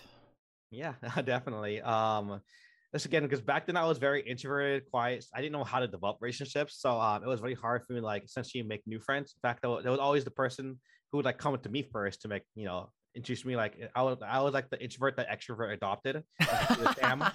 um, but yeah, nowadays uh, I'm still very introverted. I but it's more I'm a social introvert, uh, which is why I can take like leadership, uh, like roles and stuff like that. I can lead stuff like that. But my social battery dies down very quickly, and mm-hmm. I just mm-hmm. can't be in like uh like parties for a long amount of times. Um, but you know, just leading stuff, being a good leader, all communicating, all that, that stuff, just things I can handle. Uh, I do love social situations. The fact, that I don't like being introverted for too long. Uh, this pandemic made it kind of hard for me. Um, my battery is charging for way too long. I need to release some of that. Um, but it's funny enough, I'm still very social introverted. Like the moment I went out, my battery just drained so quickly. I'm like, oh man, I'm so exhausted already at just being outside.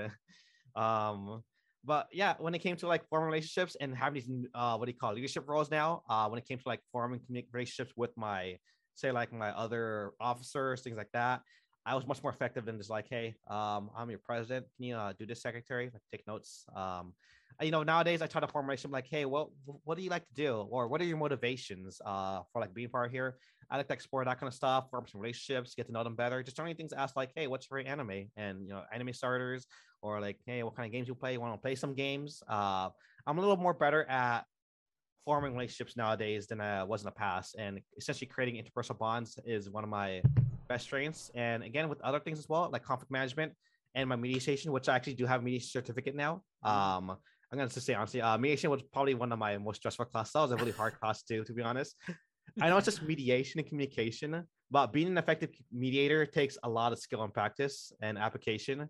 And uh, like when I was taking like my mediation test, uh, I felt like so stressed taking that test compared to like even like you know any other test. Uh, I felt like I was more stressed taking that mediation test than I was taking my AP Calc test. Um, that's how stressed I was, like because you have to be kind of like you have to like apply everything on the spot and be very effective at communicating. And you know, uh, yeah, that was just so difficult. But um, yeah, uh, generally with conflict management, interpersonal relationships, those were something that uh, I just became so much better at, and I can just apply to my everyday life when it comes to like just relationships in general, making friends, or like we mentioned, all my leadership roles. It's been very effective in terms of uh handling all that. you know, it's actually pretty scary. A lot of the similarities that I'm finding with like you and me, because yeah. I, you described exactly you described me because you know at least in terms of like the social introvert um and like this whole like too much energy thing you know like recharging your batteries that's yeah. exactly how i felt. You know I, the reason why i um uh you know the the reason why you know some people I, I you know the people that i interact with now i tell them like oh yeah like i was like really like introverted and like really shy and like i never really like interacted with people much. And they're like what like you're an introvert? Like no way.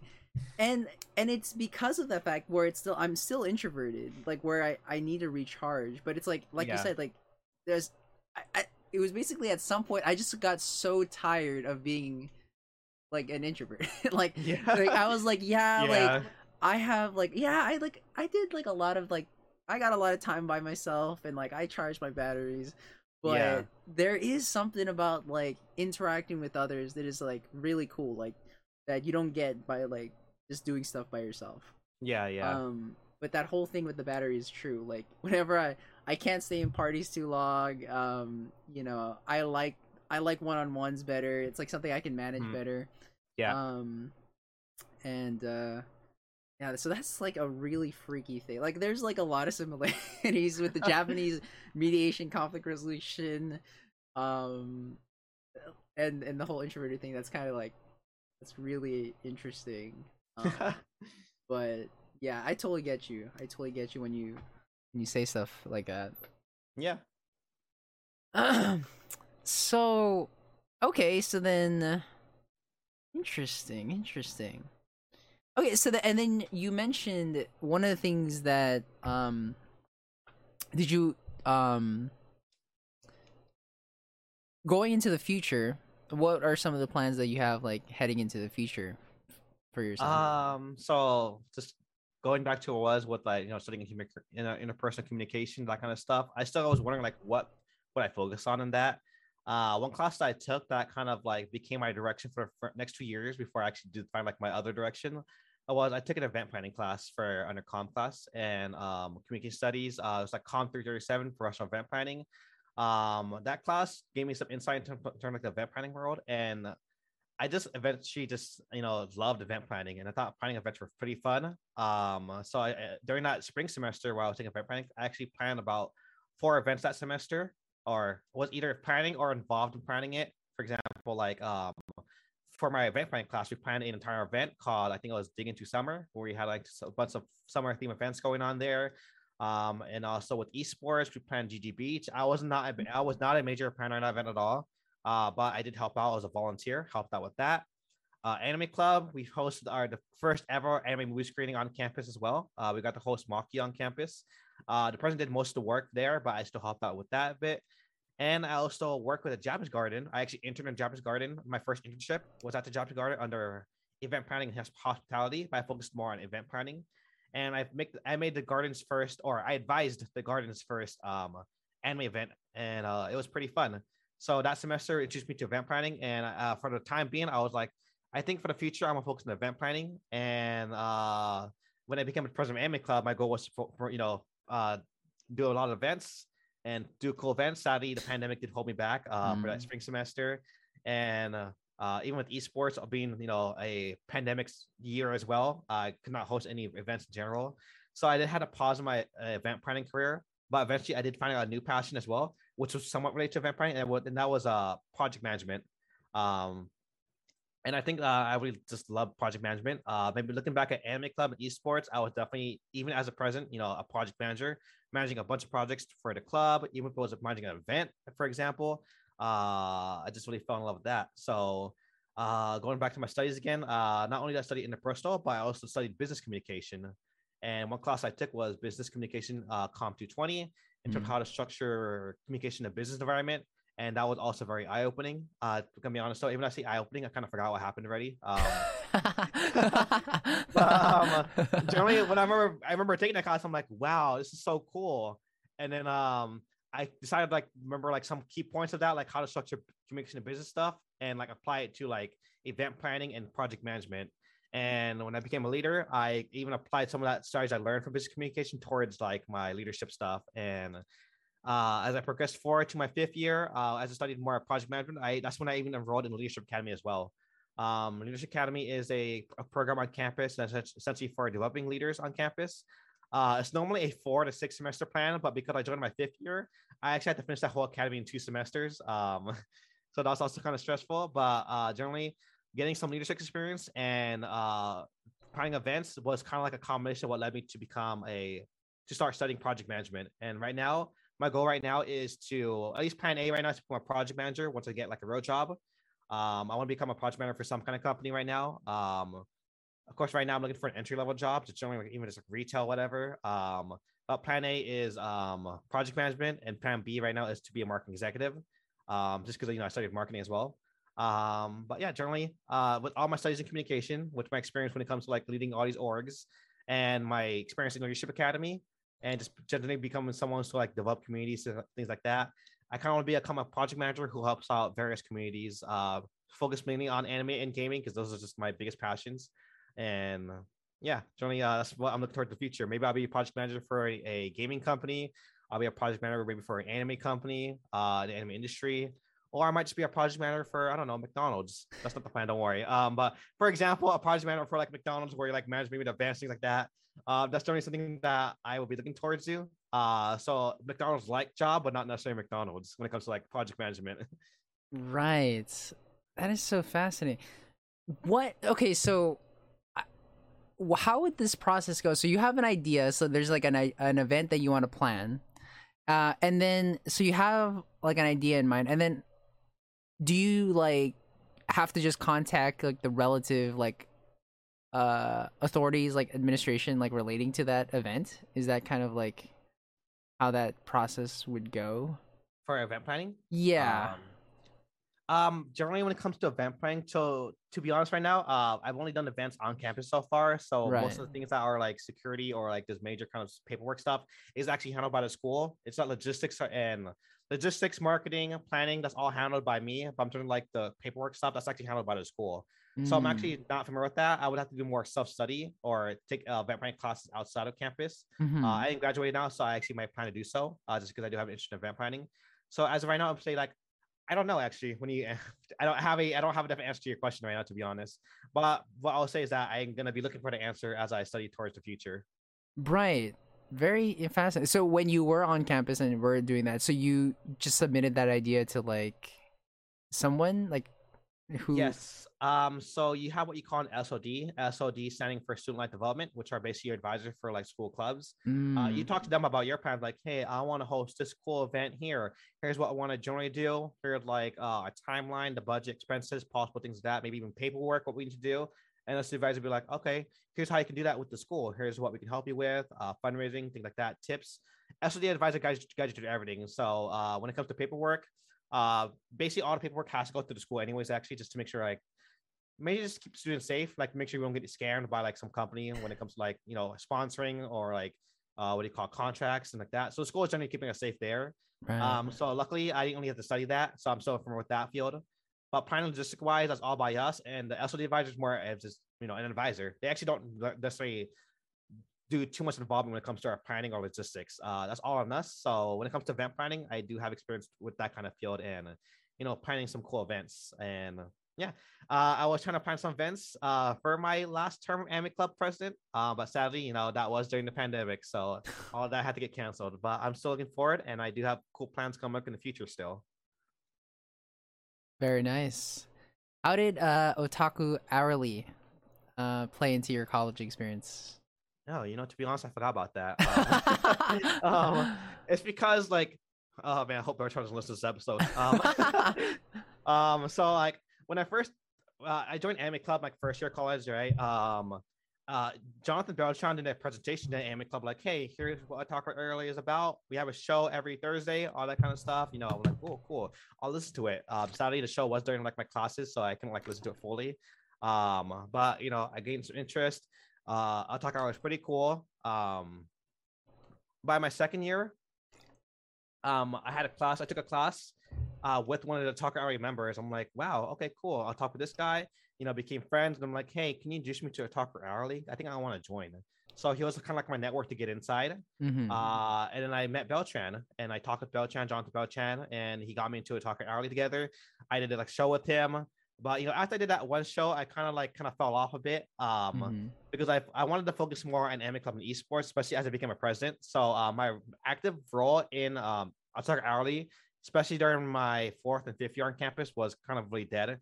So I kind of left uh Otaku Hourly at the side. I'm sorry, Jonathan. Um, um, but generally, yeah, I joined Otaku Hourly in my second year. I did some podcasts. I did some um shows for them. Uh, I even did some interviews for them as well. Uh, I was one of their I was like the interview person for when we, went- when we went to interview people at Anime Impulse, which is just another major convention at SoCal. Um, and I did help out with a bunch of Otaku Alley projects on the side. Um, but generally, when it comes to Otaku Alley, I wouldn't say like I was a major figure in Otaku Alley, but I was definitely like a supporting cast or supporting character that uh, pretty frequently throughout the you know the four or five years I was in campus, and I had I did have fun, and even now I still help with uh Otaku Alley even as a graduate. Um, I actually just met with Jonathan Beltran about a month ago. We talked about Talker Alley and had some fun. Uh, and I still plan to help out Talker Alley at least for one more year. I eventually will be moving on um, to like my own future, but Talker Alley is still a big part of my college career. And I made some good friends there and uh, good experiences there. And generally, it was one way for me to get more familiar with the anime industry overall. And yeah, I pretty much had fun there.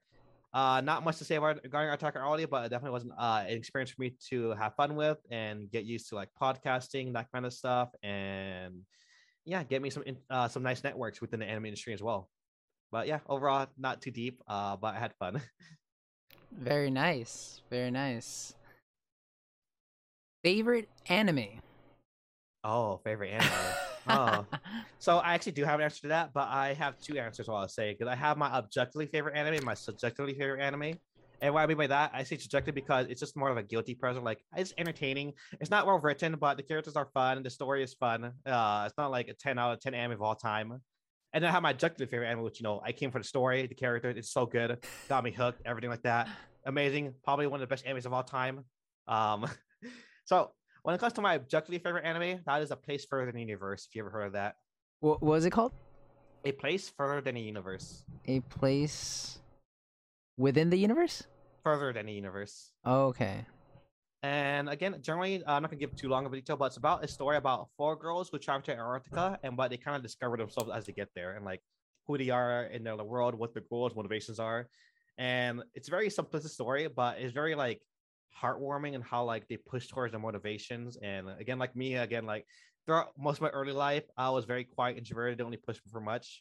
And now I'm, you know, I'm not really going to Antarctica, but I am, you know, become a leader in various areas. And I kind of want to push towards my passions. And I felt that kind of synergy when I was watching a Place for Universe. All these girls pushing towards their goals as a, you know, journey to Antarctica. And I thought that was just very nice and very beautiful. And uh it just became my instant favorite anime objective of all time and i just love the anime.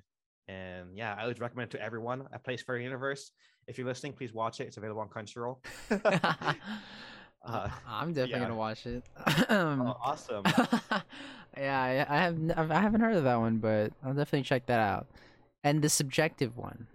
Oh man, uh, um, I'm gonna be judged uh, when I say this out loud. Um, but subjectively, uh, my favorite anime is called New Game. Uh, I'm not gonna recommend this to be honest. Uh, it, New Game is just a bunch of cute girls making video games. Uh, and see why subjectively, like guilty pleasure, like oh, you know, the cute girls, uh, and they're making video games as a gamer. I'm like, you know, uh, all the girls are pretty cute, and in the anime, they're all having fun making games. They're gamers. They have fun making video games, that kind of stuff, and generally just a, just a fun slice life about girls making video games, and I just enjoyed it. Uh, it's not like the best writing. The characters can, you know, be fleshed out a little better. Story can be developed a little better, but it has cute girls in games. so like you got me there. you know, you know what I mean? Right. Um, so that's why I say subjectively is my favorite anime. I don't often recommend to everyone. Uh, when it comes to like recommend anime, I always recommend my objectively favorite place for the universe. But I can't, you know, push aside that new game definitely has a huge impact on me, and I just absolutely love the anime despite you know its flaws. It's just entertaining, the most entertaining anime I've ever had, I've ever experienced. Definitely, yeah. I mean, it's it's all about, you know, it's um your experience with it and if it if that had like an impact on you like that like that's a great anime you know? Yeah even the main character had similar motivations to me um like i remember the place for the universe uh similar motivation stories. The main character in new game also has the same motivation like you know she wanted to get into gaming but wasn't too sure how it was became a good artist art she found out she good at art and you know pushed forward to become an artist in a game company and I kind of want to do the same when it comes to a, uh, uh, a project manager for like whatever food I want to be in. Mm-hmm. And yeah, I just felt that synergy. So that's why I actually love the anime as well. Very nice. Very nice. What, you know, I never really touched on this, but why do you think you you liked anime so much? Um, it, it, to be honest, my reasons for anime changed a lot. Like as I watched anime, like at first, I only watched anime for the social experience because again, all my friends were watching it, so I just wanted to be part of the crew. Uh, eventually, um, second reason why is because I actually absolutely fell in love with slice life anime. It's very relaxing. It just felt like so nice. Um, and they tell you a lot about life in general. Again, I, uh, one of the cool things is that you can even nowadays you can see like the interpersonal, you know, communication between yeah. them.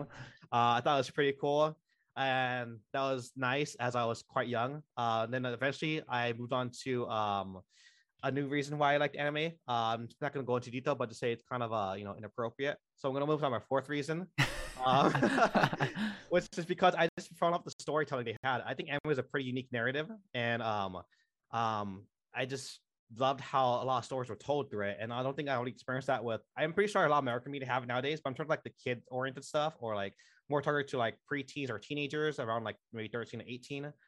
I don't really experience the same kind of storytelling I see in um, those kind of series, at least in the mainstream series, compared to I see in anime. And again, like with Place for the Universe, I've never experienced that kind of storytelling in like American media. Maybe there's out there, but it's not really easy accessible compared to like what I see with anime. Because uh, Place in the Universe was like one of the more top animes within the anime community, and I just absolutely fell in love with the anime. That is true. Yeah. like definitely the that um adolescence um audience um media you don't really get that a lot in american because i know there's like kid shows and cartoons Yeah, but like i it doesn't hit the same I feel like most American media is focused either on action or comedy.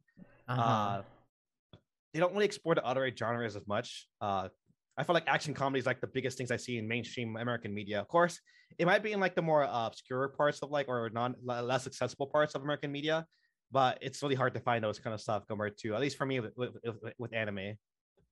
Right. That that is true. Yeah, I never really thought about it that way. Like, I there's like superheroes and and, and hero Yeah. movies, but they're definitely not like slice of anime. Hey, you don't really.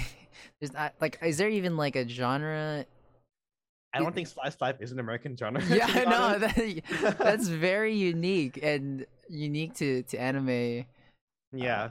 But like you said, that I love sli- slice of anime. Like just kind of uh seeing that. Um, like you said, the interpersonal. Yeah, um, there's a lot more daily. focus on their personal, yeah, daily lives. When action is like, oh, we're gonna fight. Comedy or focus on laughing. You know, um, rom coms, slice life have more focus on those kind of like impersonal relationships that. I, I want it very simplistic, like you know, drama is cool and all, but just just seeing like the daily lives going on and observing their interpersonal relationships is like what makes me happy. To be honest, I still watch action here and then, comedy here and then, even drama. I love those shows as well, but slice life and rom coms are definitely like my biggest anime categories. Most definitely. Okay, I think we hit. oh, I have. I've been asking this question. I've been really. It's a. It's a rather big, deep question, but Yeah. I, I I like to ask the question of like, how are you the hero in your story? Oh, that's an interesting question. And to be honest, uh, I kind of have a different answer to that, to be honest. And the fact is that I personally want to say that I'm not the hero in my story, to be honest. And for example, I just like to see myself as just another character in everyone's story together. I feel like everyone's story contributes to each other. We're all part of our own narratives. I don't really see anyone as the main character, to be honest. Um, I see as you know my story. Maybe I have a arc that focuses on me as a storyline, but I'm not necessarily the main character. We each contribute and develop each other throughout our lives. Uh, like I'm not alone in this. Uh, what helped me become better was, you know, uh, my mentors or the people I become mentors for. We each contribute to each other's story. Uh, so whenever people say like the word hero, I don't necessarily see myself as, you know, the one true character of my story. I just see my story as everyone else's story in this one big story, and I just have the story I follow along, and I support their story. They support my story. We're all main characters. We're all heroes. Maybe there's a villain there, but we're all heroes um, for the most part. So I'm not going to answer your question directly. Like I don't see myself as a hero. I see myself as a character in everyone's story. If you're okay with that answer.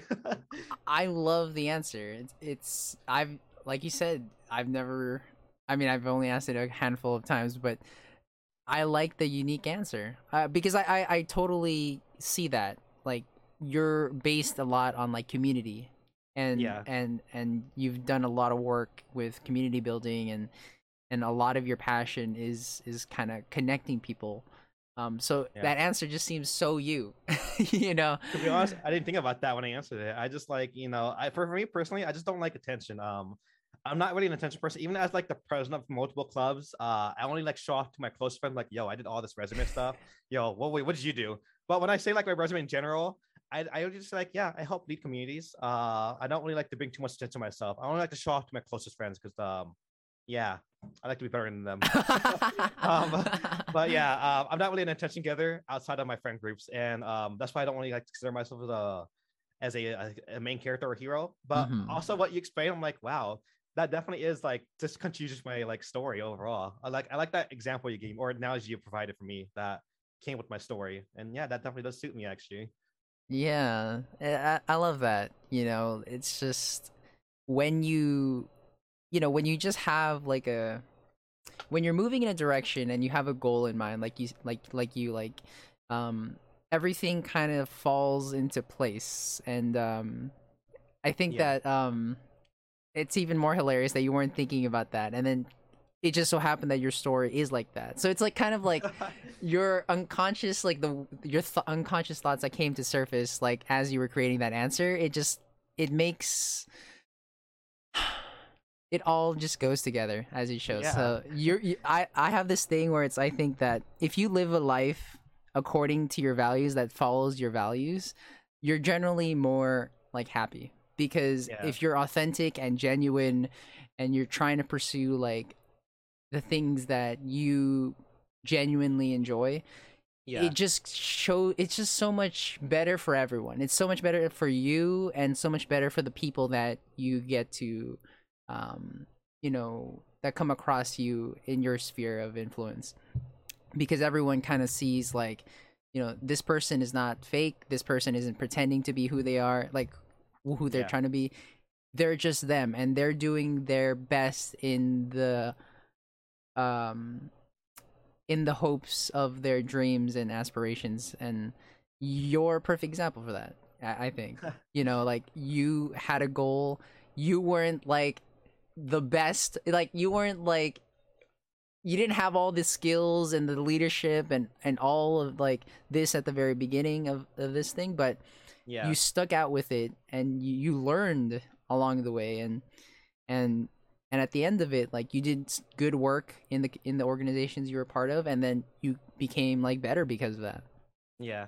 And uh that's that's a great story. That's a great story man and i mean it just i mean this is like exactly what i was like you know kind of looking for like the, these are like you're the type of person that um that these organizations are like lucky to have. You know, like you were talking about like you know when you were mentioning esports and you were kind of like anxious or like you know about like not knowing enough about esports, but it really it was your other skills that really um that really um you know shine through. Like, yeah. is the most important part there. And um and so you know i think you did a great job there and and all the projects that you know you're going to be in charge of moving forward. I mean, that it's so exciting, like to see, like you know, because you've had such a good track record and and, and yeah. of slugging it out when you don't, uh, you know, even when you don't exactly like have everything, uh, you know, like set and especially the adaptation thing. Um, I really kind of like like that like learning aspect of it, like how you're learning to adapt because that's kind of like life like life has its ways to really break down like plans.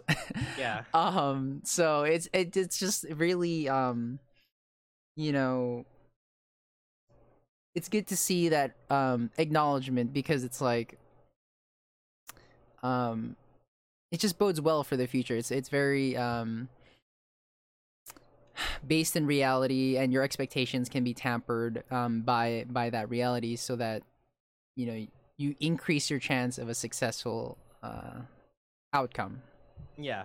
Um which is always always great. Less suffering hopefully for you and uh you know and and everything else. Yeah.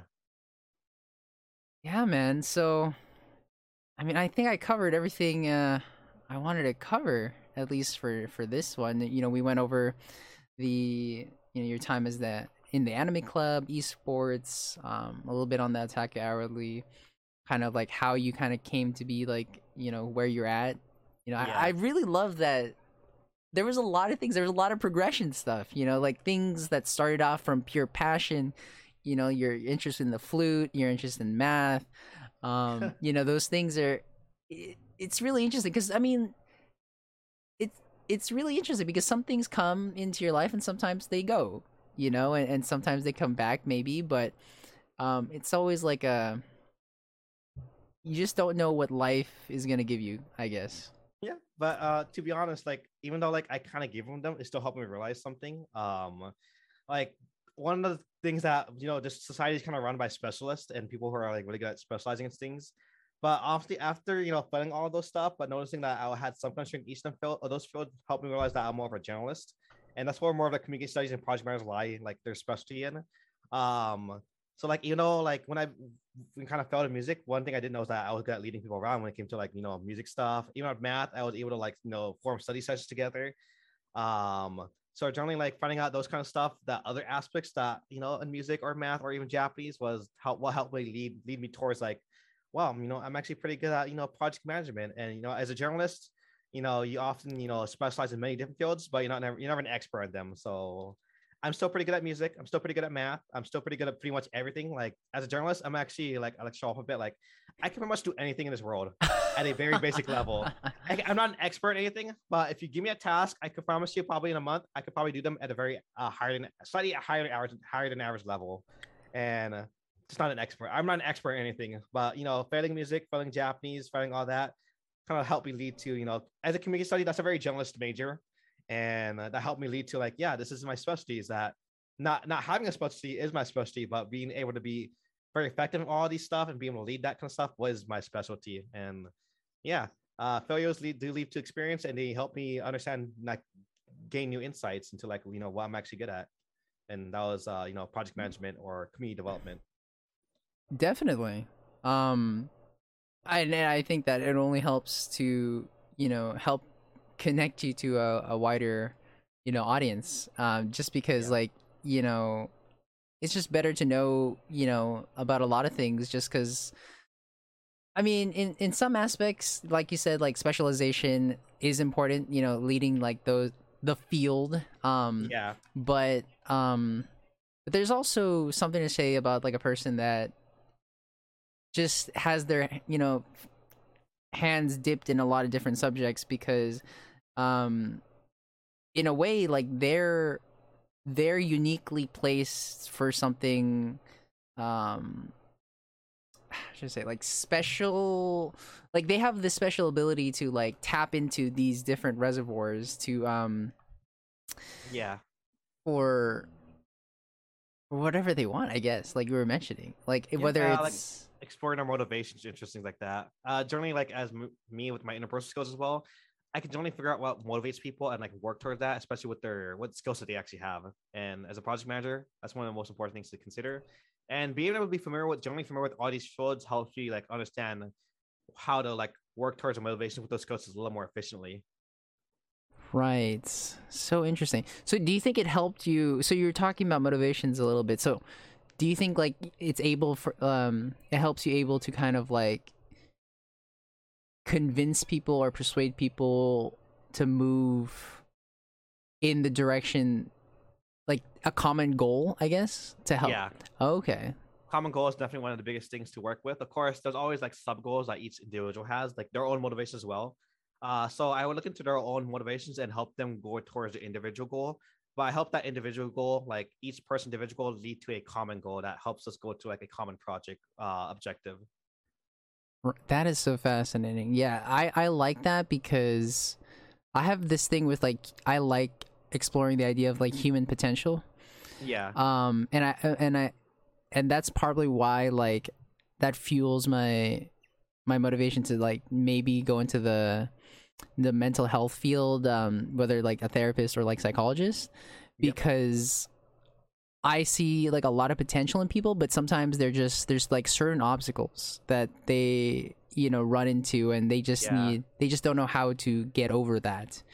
Um, and so it's really interesting, like what you were talking about, like understanding their m- motivations, because you know if you both have like agree to like you both have this kind of common goal, but something's yep. just not working out. Like there's something there, like there that's just not uh, working in favor of that goal. So then you come in there and you do the work to kind of, you know, push, uh, push kind of that other person in that direction so that everybody is will benefit from it.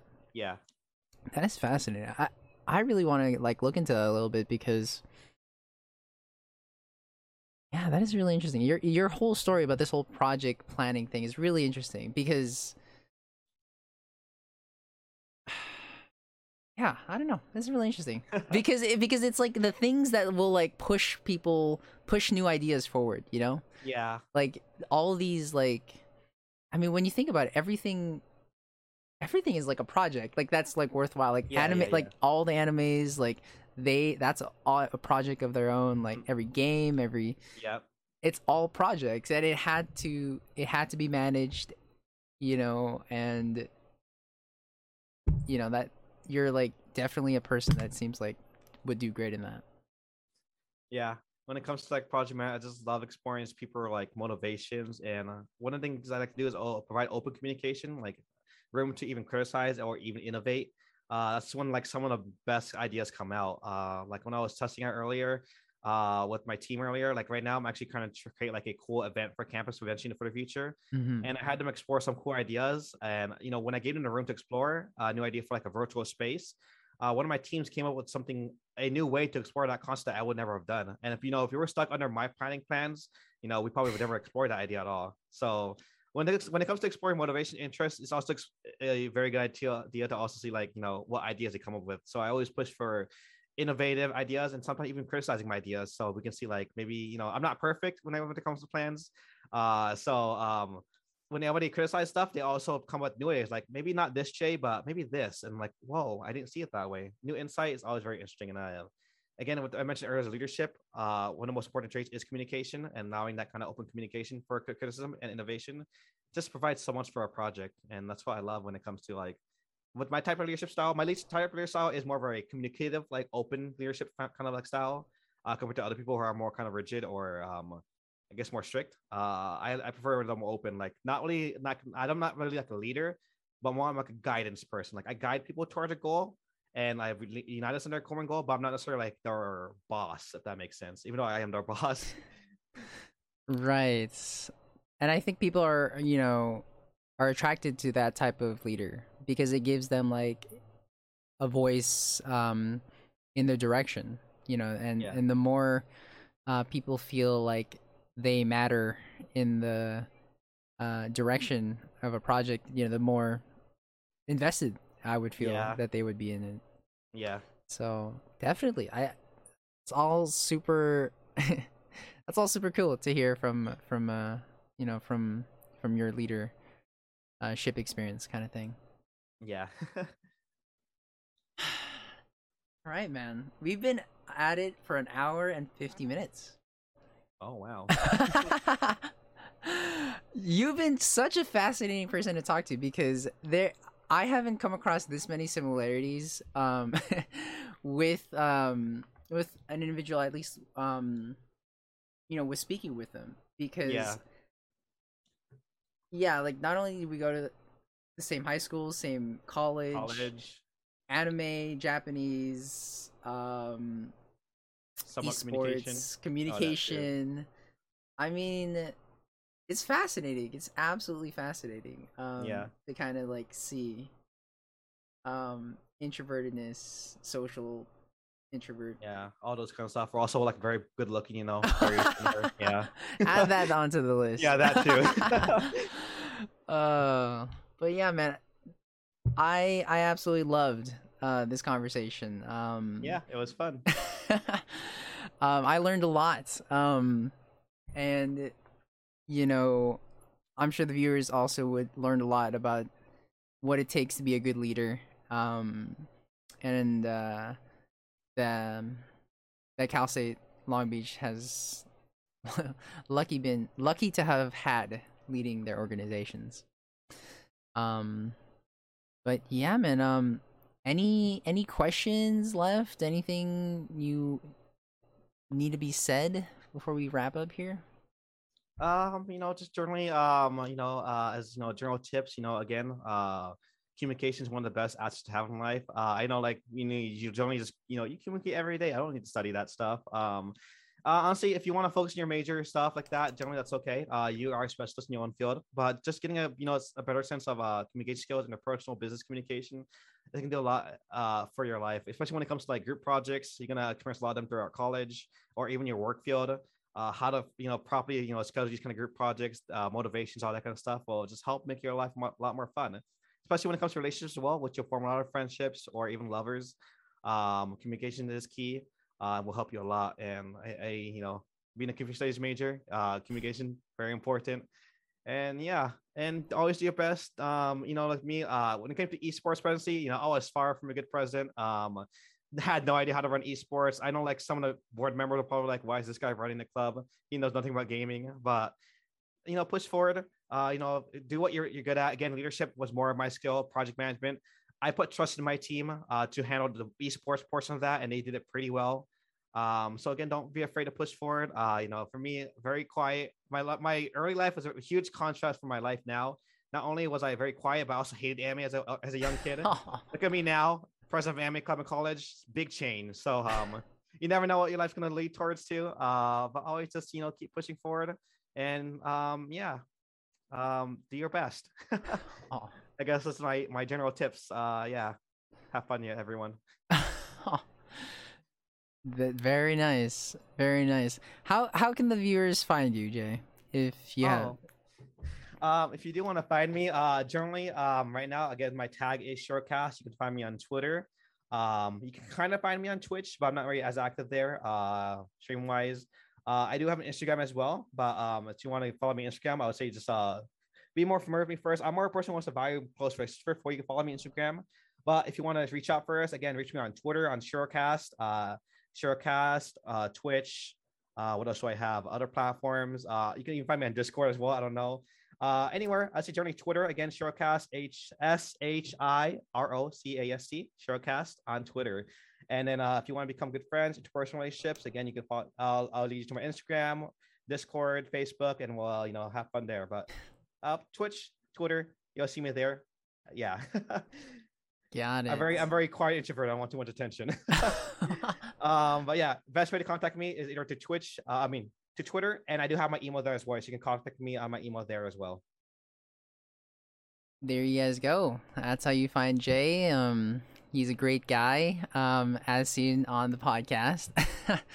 and um, but yeah, um, very nice. I I'm looking forward to all the projects that you're going to um, head in the future. Um, yeah.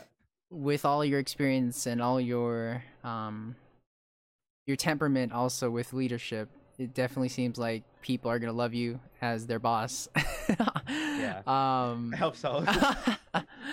um, and uh, you know that's gonna lead to like great projects. I'm sure.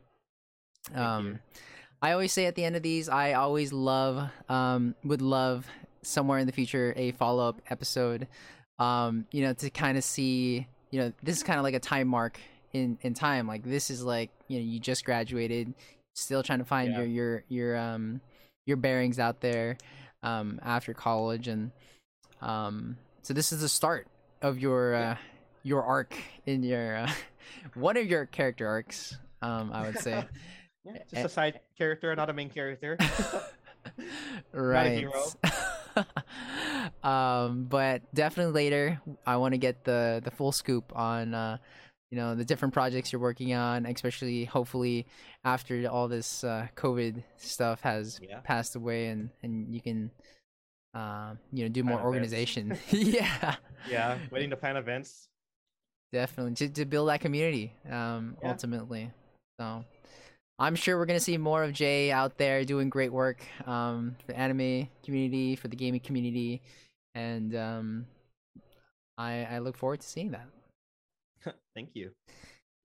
All right, guys. So that's gonna wrap up the 16th episode of the Gabriel podcast. I had my guest here, Jay Anthony Galiza, former anime uh, club president, a former uh, esports um, club president at California State University. Um, he was a, a great, great interviewee, and uh, I look forward to everything he's gonna produce. So, Have a great rest of your day, guys, and I'll see you on the next one. Bye.